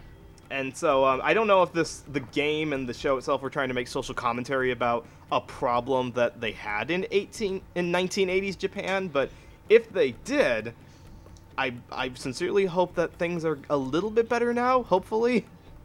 I mean, th- mean- this is some like some a- a Christian evangelical shit going on here. it reminded me a little bit of how like if you read like Stephen King novels, it's very obvious. Stephen King's from small town Maine, and he kind of mm-hmm. thinks small town Maine sucks Yeah. because like everyone's up in their business all the time, and it's just kind of It's- awful. See, This here's remi- the yeah, this reminded see- me of that a lot. what what what's very very depressing is someone who grew up in small town Maine. It's very fucking true. So Like, it could, oh, it's not even just Japan. Like this could be uh, to any backwater th- this- Yeah, bumpkin part of the absolutely. This, world. this, felt, this felt very true to a lot of stories about how living in like rural, isolated backwaters is kind of shitty and often yeah, not it's, really a- all that it's fun. absolutely true. Partic- particularly if you're not on the inside with the power people in the area, like uh, Oh, yeah. the Hojo family is. Yeah, because you're just. eh, Yep, that's no. it, You're dead. Yep. You're not making it to the sequel. Nope. Nope. Sorry. Whoops a daisy. So yeah, so Kel- Kelly, I hope that whatever you're doing out there, that you've gotten the help that you need. I think I had three key thoughts I was gonna say. I forgot one of them already. um. So first things first. Damn, Kelly. I'm thinking of that that meme now. Damn, Daniel. Except it's Damn, Lilac going, "Damn, Kelly." Damn, Daniel. Damn, Kelly. Oh, what was the fucking shoes he was talking about? Mm, The stupid meme. Never mind. I will. I will get stuck on it if I if for like 20 minutes if I don't move on, and then we'll be here all night. Anyway, so yeah, holy shit, mother god, what the fuck? First thought. Uh, second, I am fairly. I am. I'm concerned that Kelly didn't develop split personality after this. Not just because she had to play twins, but because she had to play one of those twins as fucking psychotic. um, and the third other big point for me really is that, bar none, this is my favorite performance in the show. Bar none. Like, it not only sounds for both Mion and Shion, given the characteristics and the storylines of both the for both the, for the twins here, it not only sounds the most natural, the that fits very well with the character designs. Hmm. It's also a it also is a performance performances I should say that are complex enough to make it very believable to me compared to some of the other characters in the show and some of the other performances we hear in the show. This is the most believable performance. Um, clearly, the most fun that Kelly probably ever fucking had in this entire show, like ever probably, or one of the most fun, exciting, fun, exciting things for her. Um, but what else? like she pulls off the crazy psychotic very very well. Like it's it's interesting when you go and watch the show because the second arc in the show is the one where Mion, quote unquote, is the most prevalent character and she's seen as the murderer. Um, and it's it seems very clear that it is Mion. Then you skip a couple arcs later where we find out uh, this whole time it's been Shion, and it hasn't been Mion at all. Um, Well, just a question on the mechanics of this. All there are six different arcs in the first season. Um, some of them share similar events, but I didn't think that either of them, were, any of them, were supposed to be like the same story. I thought they were supposed to be their own self-contained arcs, weren't they? No, no, I think like bits and pieces of the arcs come together to help you get an idea of the overall Yeah. mystery, but mm-hmm. Yeah, there are pe- bits and pieces of the story that do kind of line up together, but the two arcs that really link together as two sides of the same story are the two involving the twins. Yeah. Okay, that that's true. Yeah, because That's they the actually recycle one some of the animation. Yeah, Yep. from, from what I could suss out, those two specifically take place at the same time, and I assume the time killing one is a general prequel to all of them. Uh, beyond that, I don't think I, none of like all of them can exist in the same continuity, anyways, and I don't think you're supposed to read it like that. See, that's what I was concerned. Yeah, I was thrown off by because like they can't all con- exist in the same continuity. I was No. what I, actually I was starting. I was getting Cloud Atlas vibes. I'm like, wait, is it like Oh, every God. other one is fits inside each other one, or it's like No, does one start and finish? as far as I can tell, because some bits and pieces of or plot elements of each of these stories do link together. Yeah, Because, like for example, the storyline in the beginning somehow gets pop pops up again at the end of the show when Keiichi remembers the shit that he pulled. Yeah, I think it's just remembered as like a. I think it's just remembered as oh, this was a bad ending. Exactly. like all of a sudden, like what the fuck? there are no But- good endings. But the one story that actually links, that's like two separate arcs that actually link together, are the two involving the twins. It's just different sides of the same story. What it comes down to on that one, because I think one side basically is Kei, is told from the point of view of Keiichi, the other side is Shion. Mhm. If I'm correct. Um, it's so hard to tell. It is hard to tell, but that's the one story arc that actually has some kind of cohesive. For most, where most of the mysteries are solved in terms of that one storyline. Mhm. Like it, it makes sense. That's the one that actually has the most conclusion to it, um, out of all of the storylines. And in the beginning, Kelly was the only one that was a half decent performance, but then like the performance really, really grew on me throughout the whole show because it sounded the most natural, as well as the most psychotic. Naturally psychotic, I should say. Natural in terms of Mion, naturally psychotic in terms of Shion. If that makes sense to you. None And, of this um, show makes sense. I mean, true, but still, I mean, there are a lot of elements for Kelly to play with. Um, there's the fact that she has to play twins. There's the fact that w- it, we're dealing with yakuza ritual bullshit. We're dealing with a with a psychotic twin sister uh, who just wants to have her love returned to her, even though she he probably actually doesn't really like her. Um, let's face it, Satoshi probably didn't like her.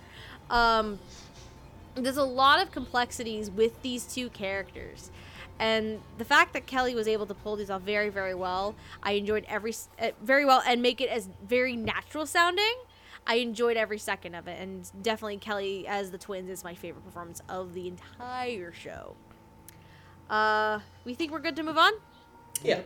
we got I've still two- got at least one fingernail left. Let's move on. oh god you're only supposed to do three you weren't supposed to do four You didn't tell me to stop. i told you that five minutes ago god damn Tell me I'm pretty. Please, boss, tell me I'm pretty now. you are very pretty noah Yay. God damn it. Alright. So, time to talk about our other psychotic little girl Yay. and the quote unquote poster child of the show. Uh, we're going to talk about Rena Ryuga. Uh, she is another girl in Hinamizawa. She's it from my understanding she is around the same age as Keiichi. Mion is the oldest among their group. Mion and Shion are the oldest. Um, and then I believe it's Keiichi and Rena and then Rika and um, Satoko are the youngest of the main I mean, it doesn't help. It doesn't help that um, we don't ever, we rarely see all the characters like lined up side by side, so we can get an idea about height. and Studio Deen's is fucked up proportions never give us a good idea about what size well- anybody is. Well, it's not just that. It's not that. It's the fact that Keiichi explicitly states in the show that Mion is a grade ahead of him and Rena. Right, Yeah. I get that, but I, I'm still I That's how still come want to pick on Studio. older. I want to call. I just want Let to call pick out on Studio, Studio Deen. Deen. damn it. Let me pick on Studio Deen, damn it. Please, let- God damn it. Uh, They made Anyway. they made shows that we like. It's just their animation always sucks. Like go back and watch Fruits Basket. Perfectly good show. Terrible lazy animation. Some of I the mean, time. I mean, if you want a decent looking, if you want a decent looking D- Deen show, you can probably watch Rock Rakugo. That's pretty good. Oh, yeah. Go is good. I need to watch season two still. Damn it. Anyway. Yes, but no no amount of Rakugo can be balanced out by like Hetalia and Hellgirl and First Oh. Love Monster. Oh, and all Hetalia. Uh. I do d- not I- bring I First Love dis- Monster to this house. Again, Do not bring you will all watch it. house. You will all join me in the cult of the First Love Monster. You Make me. volunteered, you asshole. One of us. One of us. Get We out. Accept your one. No. Get That was, that was also that was also a show with a, a lead female character who was a little bit crazy. Speaking of lead female characters, that are very crazy. Rena. so describe Rena real, R- real quick here. Uh, she's about the same age as Keiichi. She she actually was born in Hinamizawa, but moved away when she was young, uh, only to move back a year prior to the present day of the show, uh, after an incident where she um kind of went through her school and beat up some kids with a baseball bat and broke some windows. So if that doesn't give you an early indication of the bitch being crazy, the bitch is fucking crazy. Um, and she there's she also wants her money and she's gonna get it now. Where's Rena's money? Where's Rena's money?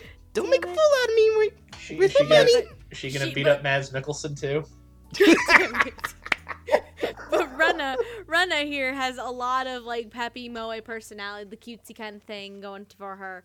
Um, but she does have a very dark side to her, and will flip the damn switch on a dime. And holy mother of God, does this bitch go nuts? Anyway. The individual who voices Rena Ryuga is Miss Mela Lee, who has been in series such as as far as I am aware of, almost every single iteration of Fate Stay Night, except for the Moe uh, Pris- Prisma Iliad one. Kiliad, Prism, you. That Ili, Lied, Self, Part 3, Schismford. as far as I know, if she's that's the only one she's not involved with. She, lo and behold, she was. She's Rin Tohsaka for everything minus that. That's it. She was even in the 2006 version. Um, she's also in. Uh, recently, we actually discussed Mela Lee in Skip Beat uh, several months ago, and then here we go, bringing it around. Oh, no, She no, is the no. lead. She's the lead female character Yuki in Vampire Knight. You're welcome, boys and girls. You know what? I I don't think that we'll get around to talking to that show anytime soon. So I, I'm glad that we're getting our vampire quota out of the way. No, that we can make make make make make this thing a, a, a thing next year. No, no, no, no, no, no, no. Go back to Elfen Lied. Go back. I, I, that sounds You'd rather great. have Elfen Lied I would than much Vampire rather watch Night. Elfen That's Lied. hilarious. Anyway, anyway, uh, Amon, how do you feel about Mela Lee's performance as Rena? That's one way to start this. Well, here, here- so here's the. As as we as we mentioned previously, the Moe Moe voices are a little, at best, hit and miss in this show. Mela Swing and a Mela miss. Mela Mela Lesser is clearly trying her hardest with this. Here's the thing, I think this I think the the weird phoniness about it kind of works, because Rena's got a lot of problems.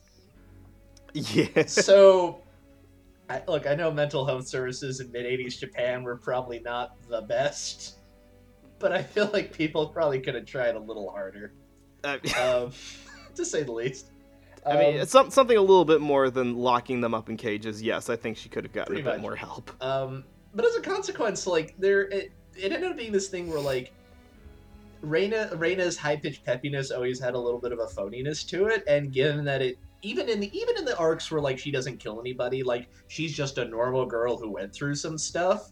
She has enough weird moments where she will like start monologuing about the demon that in a weird way it kind of worked for me. It's like it, it I like I have no idea if this is in any way, shape, or form purposeful, but it ended up like it ended up drawing attention to the artifice in a way that I think actually really suited the character and how she's written in the show. Uh, if that makes any sense whatsoever. Okay. So like it's like it is it is still like it's very it's very like cutesy, high pitch, and she does like she does what she can with that. Like she she's she's putting her giving her all for it. Um, but it, it you know like a lot of the show when she gets down to having to like really sell you on the bad stuff, I think she actually nails that pretty well, even with the like weird moe voice on top of that. Um, like you see her walking around there with that big like old timey axe thing. It's, it's Oh my god, fun. that hatchet she has, or whatever the fuck gi- it is. that enormous fucking hatchet she has Yes. everywhere. It's just like, okay, That, I was that's like, well, totally I'm normal. out of here. Goodbye. I'm gonna stay away from you now. You're all the all the cute shapeless hats in the world can't change that anymore. Here's the weird thing: is it bad that I, I, while I was watching the show, I was half tempted. I'm like, I wonder if I could put a cosplay of Rena together and make like a be- fake hatchet Yeah, and she- make sure it's Look, like. for for a woman living in small town Japan, she is incredibly forward thinking fashion for the mid '80s. People Yes. would not be wearing those kind of outfits for decades. So like, kudos to her. All right. Um, but yeah, like in, in a weird way, like I enjoyed Mela's performance. I, I thought it like fit the character really well in ways that I don't know were intentional, but I was kind of happy with it anyways. It, it worked for me. Okay. Uh, so like kudos to her for that. I liked it. All right, Jet. How do you feel about Mela Lee's performance? Okay. Um, so I'll be honest with saying that Mela Lee can be kind of hit or miss for me sometimes as an actress. Um, I really enjoyed her as Red and Fade, and I really enjoyed her as Canary and Hunter x Hunter and in the new season of The Seven Deadly Sins. Uh, but she's also done some stuff that I was really shaky on, like uh, Kana in Nura Rise of the Yokai Clan, and while I haven't seen Vampire Knight, I have heard things about her in that show. Oh, and oh, they were you got very me here for that one. Now, You got Well, me here a- for that shit. You wait until it gets to me. Oh boy. To be to be fair, as a rule of thumb, if the whole show is bad, it's usually a direction problem, not a Yeah, one yeah. actor problem. It's a, it's a, it's yeah it's yeah it's usually not a one actor problem. I'm just saying. No, it's Uh, a it's a multiple actor problem with Vampire Knight. But go on. okay, um, so sadly her performance as Rena kind of falls into the miss category for me. Um, out of all the leading actresses in the show, she kind of sounded the least convincing when it came to playing up Rena as a hyperactive boy girl. And a lot of her attempts to match the mannerisms of the same performance just kind of served to make it sound even more awkward. I mean, I'll be fair in saying that she did improve on that end over time, but there was something about the tone that felt artificial enough that I could never completely get into it. Uh, having said all that, I do actually think she handled the darker side of Rena extremely well. Uh, there's definitely a really notable shift in her tone of voice whenever Rena would go on about Oyashiro's curse. And I liked and I liked some of her interactions with Keiichi during her arc, where you know she calls him a hypocrite when it comes to things like friendship and trust, and especially when you kind of find out what Keiichi's whole deal in it, deal is in that arc, and it's kind of disturbing. Uh, yeah, but anyway, her so cold delivery of uh, those lines where she calls them out actually kind of got to me a little bit. Uh, unfortunately, a lot of those moments are in the last few episodes of, this, of the show, meaning that most of the time she's just doing the whole boy girl imitation thing, and it didn't quite click with me. I mean, I can't say I hated this performance, and it um, and it obviously did have its high points. Again, I really liked her during all of Brandon's darker moments. Uh, but as a whole, I'd say it was probably the weakest link of the main cast for me.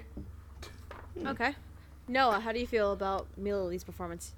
Huh. I would not have said that Mela Lee was the weaker of the performances. Um, her role in the show uh, really doesn't lend itself, I don't think, to a whole lot of dramatic acting, like nothing I was expecting. So I was pleasantly surprised when uh, she not only uh, had a sharp contrast between the uh, cuter Moe parts and then the drops her voice and has a more serious tone, but also the fact that both of them sounded very intentional. Um, I'm gonna have to agree with Amon on the Moe part sounding intentionally fake to positive effect because not only is her voice supposed to sound like that, the animation kind of gives off this overly chipper personality. Like, we're let's go look at the garbage, and we're going to.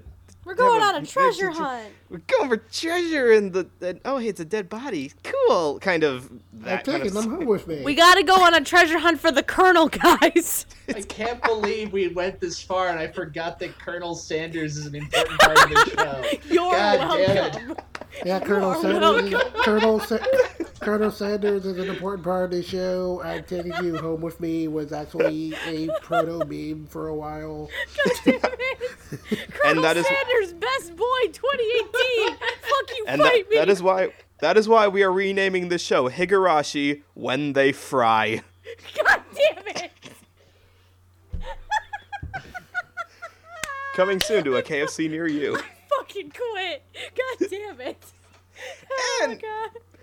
So I, I, re- I, I- mean, I, re- I did. There was no convincing way, I don't think, with that level of animation that we were going to have any voice actors who was going to make it sound uh, convincingly moe. Like contrast this with something like the KyoAni Key visual novel adaptations, Air, Kanon, and Clannad, which are supposed, which take those tropes and play them straight. This is a show where it takes those tropes of um, slice of life, cute girl characters who you both enjoy being around and also want to protect from bad things happening to them, and subverts that by having them be the killers themselves, which is awesome. Like that is great, and I'm honestly sad that we haven't seen more shows like that. You know, takes the like I, I want to see like a subversion of the idol genre like that, where you think that they're like uh, you know awesome idols who are trying to save the school, and then all of a sudden it turns out no, they're trying to buy out the school and put everybody out of a job or something dark like that. Oh lord, that'd be that would be interesting actually. I, I Sunrise is gonna get on that any minute now. I can just it. feel it. But okay, as for actual Melee's actual acting in this, the drop where she actually she goes from uh, fake cute, which I'll approve of, and then drops it down to the serious voice, and then all of a sudden the theme Higurashi no theme plays in the background with that quiet piano and the choir score in the background. That is that makes it more genuinely creepy. So you don't know exactly what's going on in her head, and we don't really find out until near the end of the show. So that the fact that we don't really get a serious arc with her until the very end is kind of kind of plays up why she's kept so mysterious throughout the whole thing. So there's honestly like I, I can see why people would prefer the Japanese. Like having heard some of the Japanese, it's also genuinely creepy in a Japanese kind of way. But this is also creepy and like this dub is creepy in a way that you would enjoy you would enjoy the mystery of trying to unpiece her and that hard contrast between the cuter and the darker voice that she gives her is a lot of fun to listen to. So and I think that deserves the praise. Like when you can convincingly switch between two different types of voices that ref- reflect the character's differing personalities, that's not always easy to pull off. It takes some chops. As for me, I'm actually gonna side with Jet a little bit more on this one. Aw, boo. Cause Back in remember your that, box. remember that problem I had with um Rika, and with the mat and the voice not quite matching look. the character design. Yeah. Rena is another one where I had this issue, Wh- and What it was i- what is probably what is a cat-eyed moe girl supposed to look like? Or supposed to Like- sound like? my thing is with this performance, it is very, very rough. There are moments where it the to me it seems like the moe cute kind of gets overplayed. It needs to get dialed back a little bit. Um, though I think Alright. And there are also times where the moments this is this part at least is fairly early on though um the moments where rena does snap and goes in the crazy mode very overplayed and needs to be dialed back a bit. That was after the picnic and when they're in the like the the part of the town where the dam was supposed to be, right? a mix of that and then i believe it was the first arc where that moment where she confronts keiichi in the road Oh, oh, right, with the hatchet. After he's been going around with a baseball bat, be- and Oh, it yeah. reminds her a lot of uh, uh, Satoshi, Satoshi. right? Yeah. Yep, that scene in particular. Um, very. I think it was pretty overplayed and could have been dialed back a lot.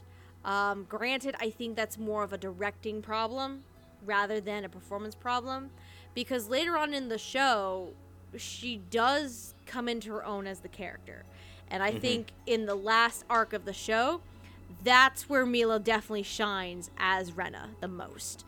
Um, now enough. she's had the chance to grow into the character and kind of get more of an opportunity of this paranoia and the, all these personality and complexities that Rena has.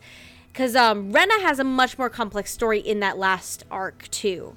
Um, I think out of everyone, because it's because it's Keiichi who has who has a story basically in the first arc. Then it's technically Mion. Uh, then I think it's Satoko, then Shion, and then it's Rena. Um, Rika, we never really get any kind of real, real in-depth story with for season one. Um, but Rena, I think Mela definitely comes into her own the most and has the highest point for her character and her performance in that last arc. Um, she definitely grew into it by that point. It's just unfortunately for the majority of the time, a lot of the performance was so overplayed and uh, and like overacted some at points um, that it really needed to be dialed down a lot. Um, but I think that's more of a directing problem than anything, um, than a performance problem. But Rena, unfortunately for me, similar to Jet, is probably one of the weakest performances of the entire show, unfortunately. Which is a shame because I do like Rena as a character. Um, her and the Japanese, I enjoyed it a lot. Um, it's just, I think because of the slight of the subpar poor direction on the dub's part, um, Mela unfortunately went too far with the character at times, rather than dialing it back a little bit. If that makes sense. Um, are we good to move on? We got one more character to go, and then we're done. Let's take a let's take a swing at it for a home run. Woo! Knock it out of the park. Anyway, we're gonna talk about Keiichi Maebara, who is our quote unquote surrogate lead, I guess you can say. Um, the And audience. he's our point of view, basically. basically he's basically our um what's the correct term here Audience surrogate. Yeah. basically yes there was there was a specific term and i couldn't think of it i was blanking but yes audience surrogate um I think the point you of view though the term I think you were thinking of was our token fuckboy. Oh, now he's not a fuck boy. he's not a Pretty sure that's what you were going for. no no no he's not a fuck boy he's not that much of a dick but he does get fucked over Are you quite a sure? bit I, I was gonna say he gets fucked over in just about he every gets arc. fucked over but if you're thinking of a fuck boy they're the assholes I, he's, he's not, not. that much of an asshole he's just He's a not. little shit uh, no, we'll talk. We can talk about this a little bit, but I don't think he's meant to be seen as like a nice guy. I really don't think no so. he's not he's No, not but but, he's he also not a fuck boy Yeah, he, he doesn't. I mean, he doesn't get up any like aside from the murder. He doesn't get up to anything that like a typical like kid his age wouldn't. Like, Aside from the backstory we get in the Uh, last arc, aside look, from that, Look, which we, no- we never see on screen, thank God. look, Amon. I don't know about you, but I have never in my life thought about taking a baseball bat to an uncle on a scooter. Never. He did that to protect Satoko, alright? Not His- even for Satoko. I his wouldn't do like- that. like he I- like I good said- intentions. Like I said, Noah. Aside from the murder, I Yeah, no Aside from the okay, okay, for the I mean, murder. okay, Which, I mean, to be fair, be- would okay. encapsulate that plus Rena and Mion in the first I arc. mean, okay, I mean, to be fair, it felt like everyone was just kind of extra mean in that arc for some reason. Everyone. the Yeah. Satoko arc, yep. They were all little. Oh, especially Oishi, especially Detective Oishi. Anyway, our surrogate lead, Keiichi, he is the quote unquote main character, you could ba- basically say, um, who moved, who fairly recently moved to Hinamizawa, who ends up in this friend group with these bunch of cute little girls. Um, and then he starts to slowly get involved in these conspiracies and mysteries regarding Oyashiro's curse and all these murders and disappearances. Um, and uh, he also goes nuts and either ends up killing people or dying in various arcs of the show. Uh, as for the individual voicing this character, and again, another one of the few times we talk about this man. Jet, you can correct me if this is one of the earlier performances for this individual. Um, we have Grant George. I have no idea how early on it is in his career this is. So. Okay. So maybe, possibly, my brain's probably overthinking it, so probably not. Uh, Grant George, if you haven't heard of this individual before, you may know him as various, a couple various characters from the Fate series, uh, including Lancer in Fate Zero. Uh, he was also in Kill la Kill, but most recently, I think the last time we actually, I know for me, the last time we actually talked about him was um, Skip Beat, but you guys did Fate Zero after the fact too, right? Yep. So yeah, we talked about in in Fate Zero, and we've talked about in Skip Beat, uh, Skip Beat as uh, Sho Fuwa. Uh, so Amon, how do you feel about Grant George's performance as Keiichi? I think I, I think I, I think I generally liked it, although Keiichi feels this weird like depending on which arc you're looking at, Keiichi either has quite a bit to do or he's a little extraneous. Uh, kind of depending on who you're looking at, and I think Grant, Grant George's performance sometimes reflects that a little bit. But I actually did like him. Um, obviously, he he does not have the problem with the mohi mohi cute voices. I actually think that's If he was Moi Moi cute, I'd be very concerned. That'd be that'd be that'd be a very strange take on this show. Um, It would be very consequently, uh, consequently, uh, like of the main characters, I think he he and Kelly kind of get to benefit from that. This is they probably get to give the strongest, just straight performances. Um, I actually liked it. Like I said, I thought he very believably played this like fairly normal, like you know, teenage boy who just wants to hang out with his friends and not take anything too seriously. And there's you know uh, there's some weird like local rumor stuff going around, but whatever, it's, cool, right? Um, and actually, I, I think he's sometimes the most fun to listen to in a lot of those like kind of generic high school comedy bits, just because he kind of gets to, he almost gets to tap into like his inner like shonen comedy protagonist. Uh, he gets to just be a dude, and I thought that was a lot of fun.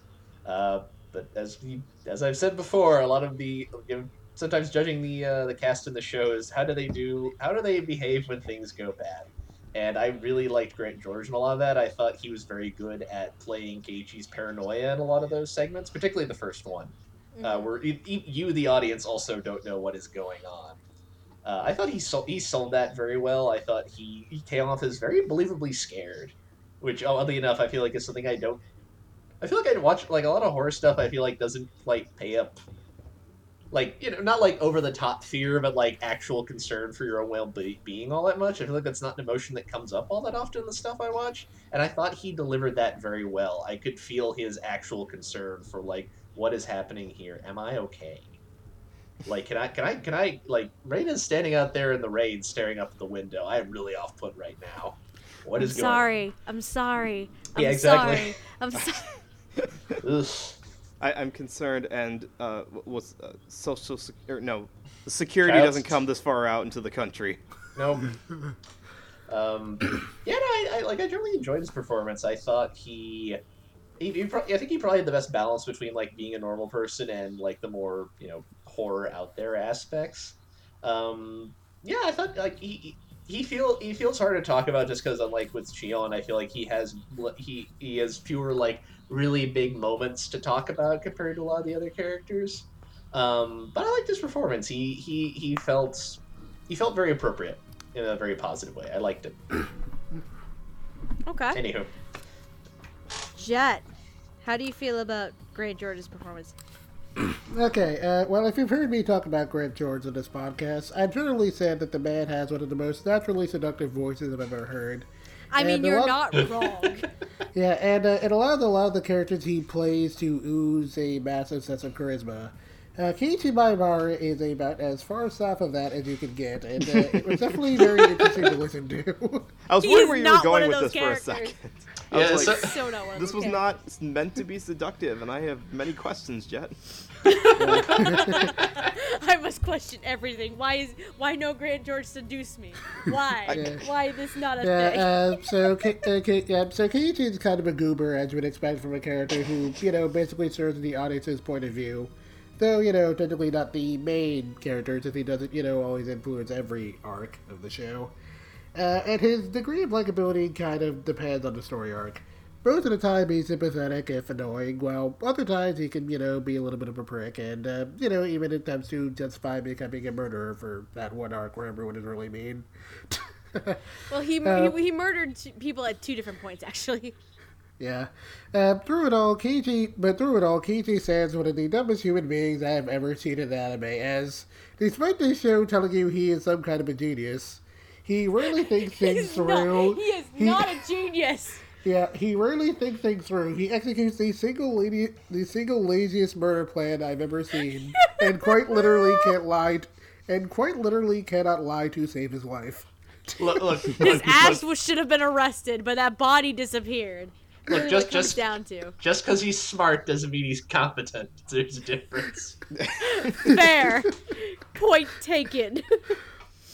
I mean, for what it's worth, though, I can never really bring myself to hate him, and that's partially due to Grant George's performance. Uh, Grant George plays Keiichi as nasally as he possibly can, making the guy sound like a total goofball in almost every scene he's in. And while on paper that would sound kind of kind of annoying, it works really well here. And I was really able to buy to, to his portrayal of the character like almost immediately. It helps that Keiichi gets his occasional moments of seriousness, and Grant George handles those aspects really well too. Uh, he was especially great at the end of the first arc, uh, like Amon was saying, you know, where Keiichi gradually goes suspicious of his friends before snapping. And I really appreciate how much he was able to make the build-up of Keiichi's sense of paranoia feel believable, since, you know, that really is something you don't see in horror that much.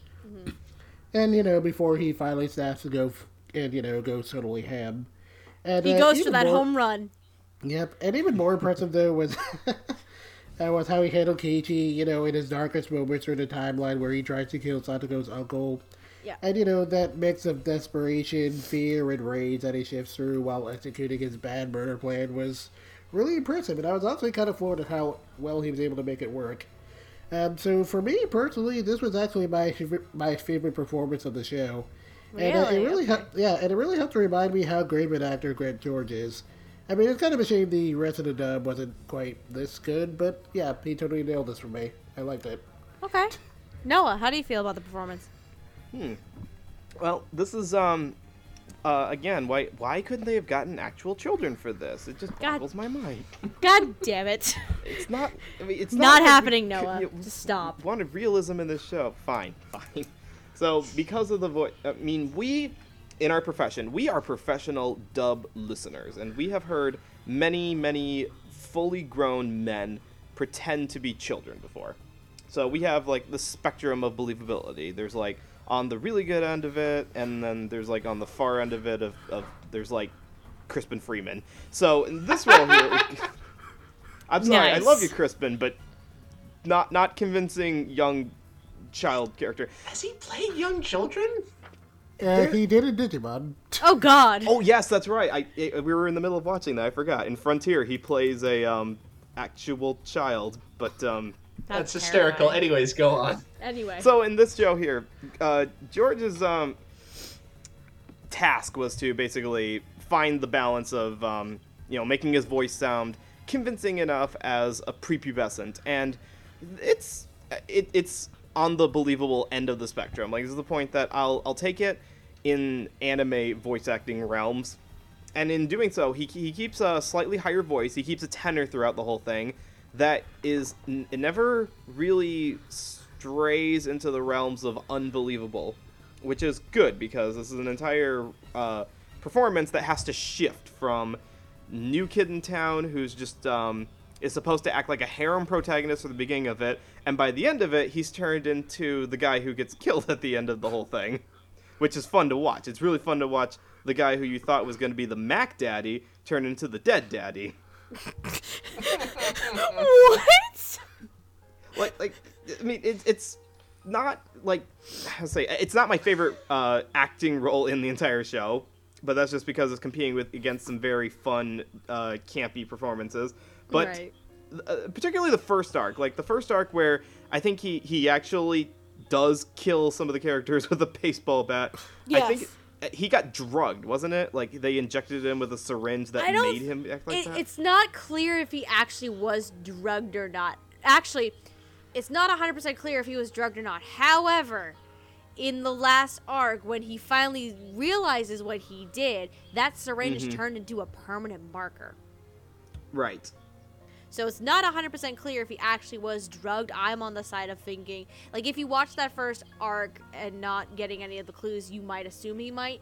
Um, after he realizes what he did, there's a good chance that he actually wasn't. And he just, just caved to the paranoia. Uh, okay, that's fair enough.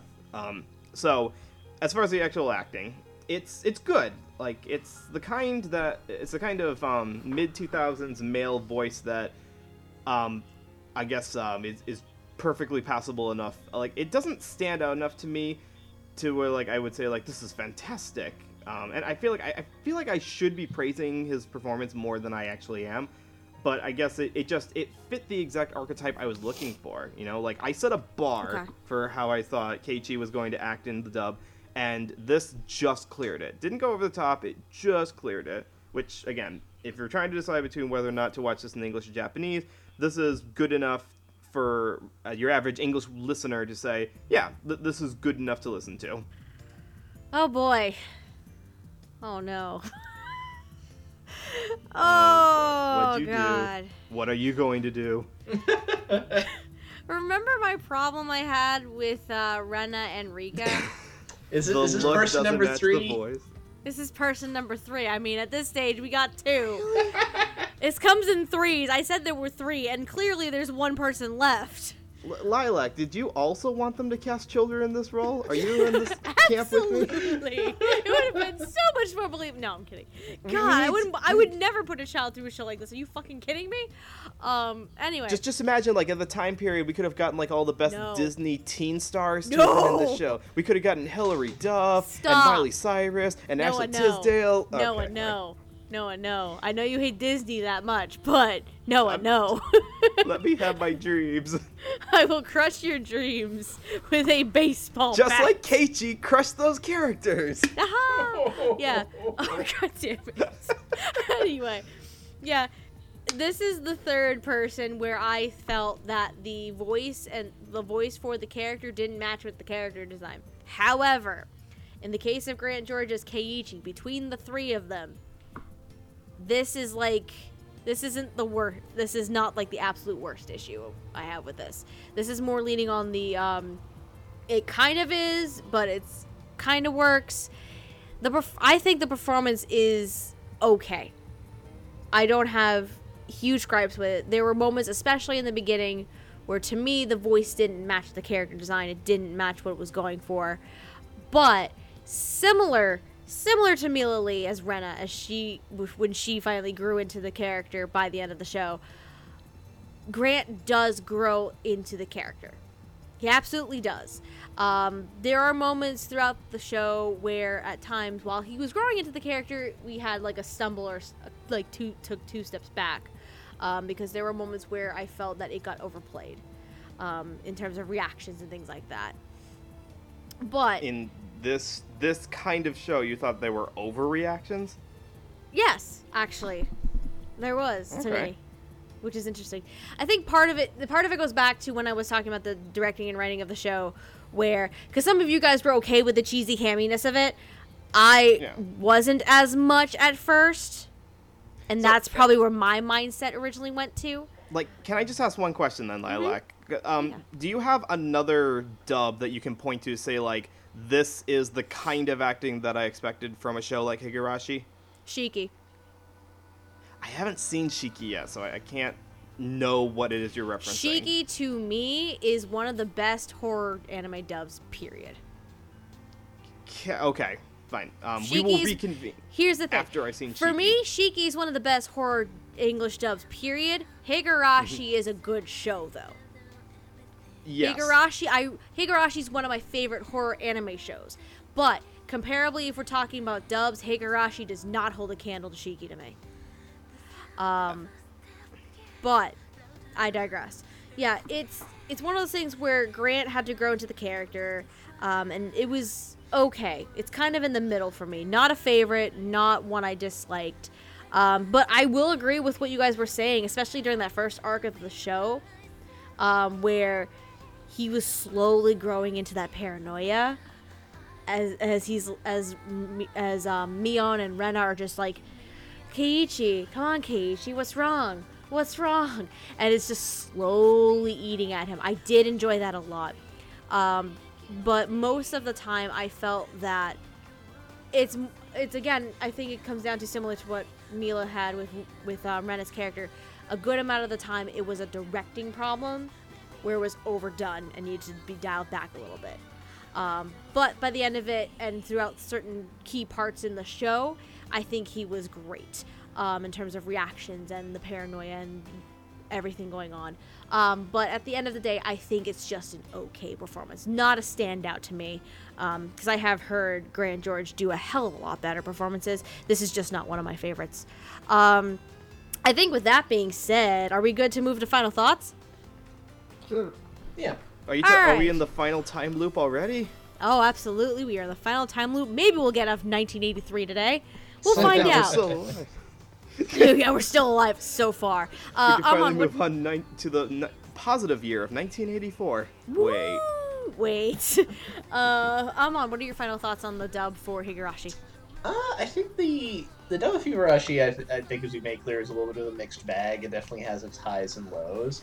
Uh, that being said, I do think its reputation as one of the worst dubs is probably more a consequence of it being really popular for a period of time rather than Mhm. it actually being that bad. Like, this is not great shakes, but this is this has this has plenty of good moments and is even at its worst. I think a perfectly serviceable way to watch this show. Like you could do a lot worse than, than watching Higurashi with the English dub.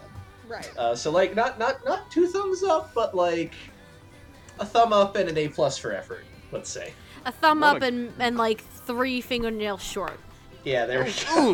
Ooh, stop. ugh. I had to do it. Jet, what are your final thoughts on the on the dub of Higurashi? Okay, um. So I was a little worried revisiting the show because, you know, since this. Uh, shows of this genre kind of tend to not hold up all that well for me, and you Oh, know yeah. I hadn't heard great things about the dub, obviously. Uh, but surprisingly, I had a lot of fun with my rewatch, and you know, while the show has its problems, you know, both structurally and in terms of how it presents certain things, uh, it held up a lot better than I was expecting, and I think it's, you know, managed to maintain its reputation as a horror classic pretty well. Um, as for the dub, you know, it certainly wasn't great, and there were some performances here that felt a little bit flat to me, but uh, there were a few hidden gems here, and on the whole, it's pretty serviceable. I mean, if I were recommending the show to someone with, you know, no particular language preference, I would probably direct them towards the Japanese track. But, you know, if you're looking to watch the show in English, this dub will probably do you pretty okay. Okay. Noah, your final thoughts, please. So I believe, uh, like you said before, Lila, like I'm the only one in this group who had not seen any of the show going into it, right? Uh, correct. Everybody else has at least seen the show at some point. Yeah, so this was um, a fresh experience for me, and probably because um, I've been so heavily in watching all of the simul dubs recently, uh, it was really nice to watch a show from a you know bygone era, back in the way off year of 2004, whenever the show came out. Um, Six. So 2006 when the show came out, and that was uh, kind of where uh, the kind of shows that I really started to cut my teeth on when I got into watching anime was from around that same time period. So this felt kind of like coming back to home, and I think it because my mentality is rooted in the kind of shows that were made around that time. I have kind of a, a softer spot for shows like this, which feel very let's just do anything and have fun with it mentality that Higurashi is. There's plot holes you could drive a semi truck through, and I don't mind any of that at all. This isn't something like Death Note where it's suppo- it's trying to be hyper realistic so that any flaws in the story really stand out. They're they want to get to the gory bits. They want to make commentary about the backwards thinking of country people who stick to traditions that require the death and sacrifice of individuals and that it's entertaining to watch. It is damn entertaining to watch, like to the point that I'm really looking forward to watching the second season as soon as possible. And so, because of all that, because of that positive reaction to it, I probably had a softer criticism of the dub overall, especially because I don't have another show that I feel like is like this. Um, Okay. Like in terms of this over-the-top melodramatic B movie kind of acting. Diversity, you know, or at least uniqueness, will land you some good praise when it comes to criticizing something, because you know you don't have anything else to compare it to. And in this sense, despite all of the flaws that I agree with a good chunk of the people of you guys' flaws when it comes to uh, mediocrity or forgettable performances, like that kind of comes with the territory. But the parts that stand out to me really stand out, and I can, pro- yeah, I can recommend this dub to people who are more comfortable with English dubs. Like the Japanese is I obviously better, but the English is good enough for people who prefer dubs to begin with. Uh, so as I was just saying, we were talking about Keiichi or Ren or whatever section it was, um, Higurashi is one of my favorite horror anime series, bar none. Uh, cause again, ladies and gentlemen, I love my horror mystery psychological because I am weird like that. Uh, but I'm not gonna lie, because again, this is the first time I actually ever watched the dub of Higurashi. I was a bit nervous, and even though I was the one who proposed this episode in the first place, like all gung ho and like, I was like, we should do this show. Give me volunteers. Um, give me my victims. She she Uh, asked for people to be thrown into the pit, G- give me my victims. Throw them into the well. Um, they just threw us in. You know, Megan and Andrew and Jamal. They just they picked us up and they tossed us in no, before no, we no, could no, no. object. You threw yourselves into the well. Don't you drag them into this. You That's what they volunteered want you to think. yourself. You volunteered yourself. Congratulations, you played yourself. Sorry, my brain went there. Um, yeah, even even though I was gung ho about doing this episode for Halloween this year, um, I will admit I was a little bit terrified about watching the dub because of all of the terrible things I heard about it. It's, it's very infamous for being a horrendous dub. This is not the dumpster fire everybody makes it out to be. It is just okay. It is not. It is not spectacular or anything to write home about. Uh, be, but it's also not a complete and utter disaster either. Again, not that dumpster fire. Um, the directing and writing is again, I think, some par. It's in the middle ground. Some of the performances can range from over the top and need to be dialed back to um, unforgettable, like forgettable. Excuse me, not unforgettable, forgettable to the point where I don't even know a damn thing about the damn character at that stage.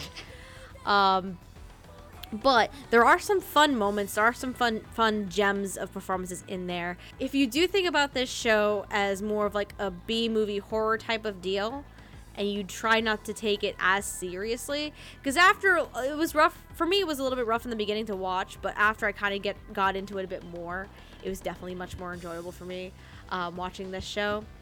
Uh, once you once you kind of get past the initial initial like I would say maybe once you get towards the end of the first arc, that's when you really start kind of getting the hang of it and understanding the intention of the dub. Um, that's where it, it'll start really shining for you.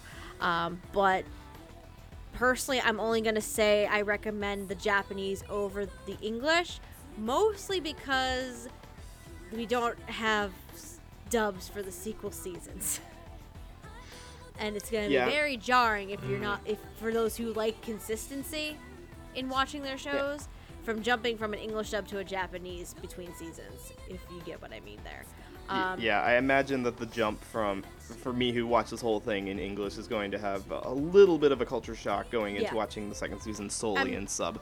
I mean, it's gonna be a jump for me because I watched the Japanese like five, six years ago originally. Mm-hmm. Um, so it'll be a jump for me when I finally, because I own all of Higurashi. Thank fucking god. Um, Where so- in the world did you get all of it? not done. Hold your horses. Um, but yeah, at the very least, Higurashi ish does the show itself. I absolutely love it. It's really good horror, a lot of fun. It, once you get past some of the weird plot, weird the plot inconsistencies and the weirdness sometimes, um, and the dub is just okay. It's not a dumpster fire like everybody makes it out to be. Um, but if you are interested in watching Higurashi no Naku Koro ni, as well as its sequel seasons Higurashi Kai and Higurashi Rei, they are currently available from Sentai Filmworks, uh, both in a Blu-ray and DVD variations. However, uh, they Sentai Filmworks did announce, I believe, almost a year ago now, or at least several months ago, that they will no longer be printing DVD versions. So potentially, because I haven't looked lately, potentially the DVD versions of Higurashi and its sequel seasons could be out of print by this point, and your only availability will be through the Blu-ray. The f- uh, first season is already out of print as far as DVD goes. There we go. Uh, so the only way to Again. obtain, yeah, again, but at least there's still the Blu-ray version. Thank God. Um, as Well, for has the com- wait has the complete version of on Blu-ray come out yet? Because there's going to be a re-release with all the I, seasons I, heard there was a re-release. I don't think it's come out yet. Okay. Well, Unless it unless it has, and I'm an idiot. I, I, No, no, I, I- want. I want to. Someone do quick research. Store. Someone do quick research while I keep blabbering on.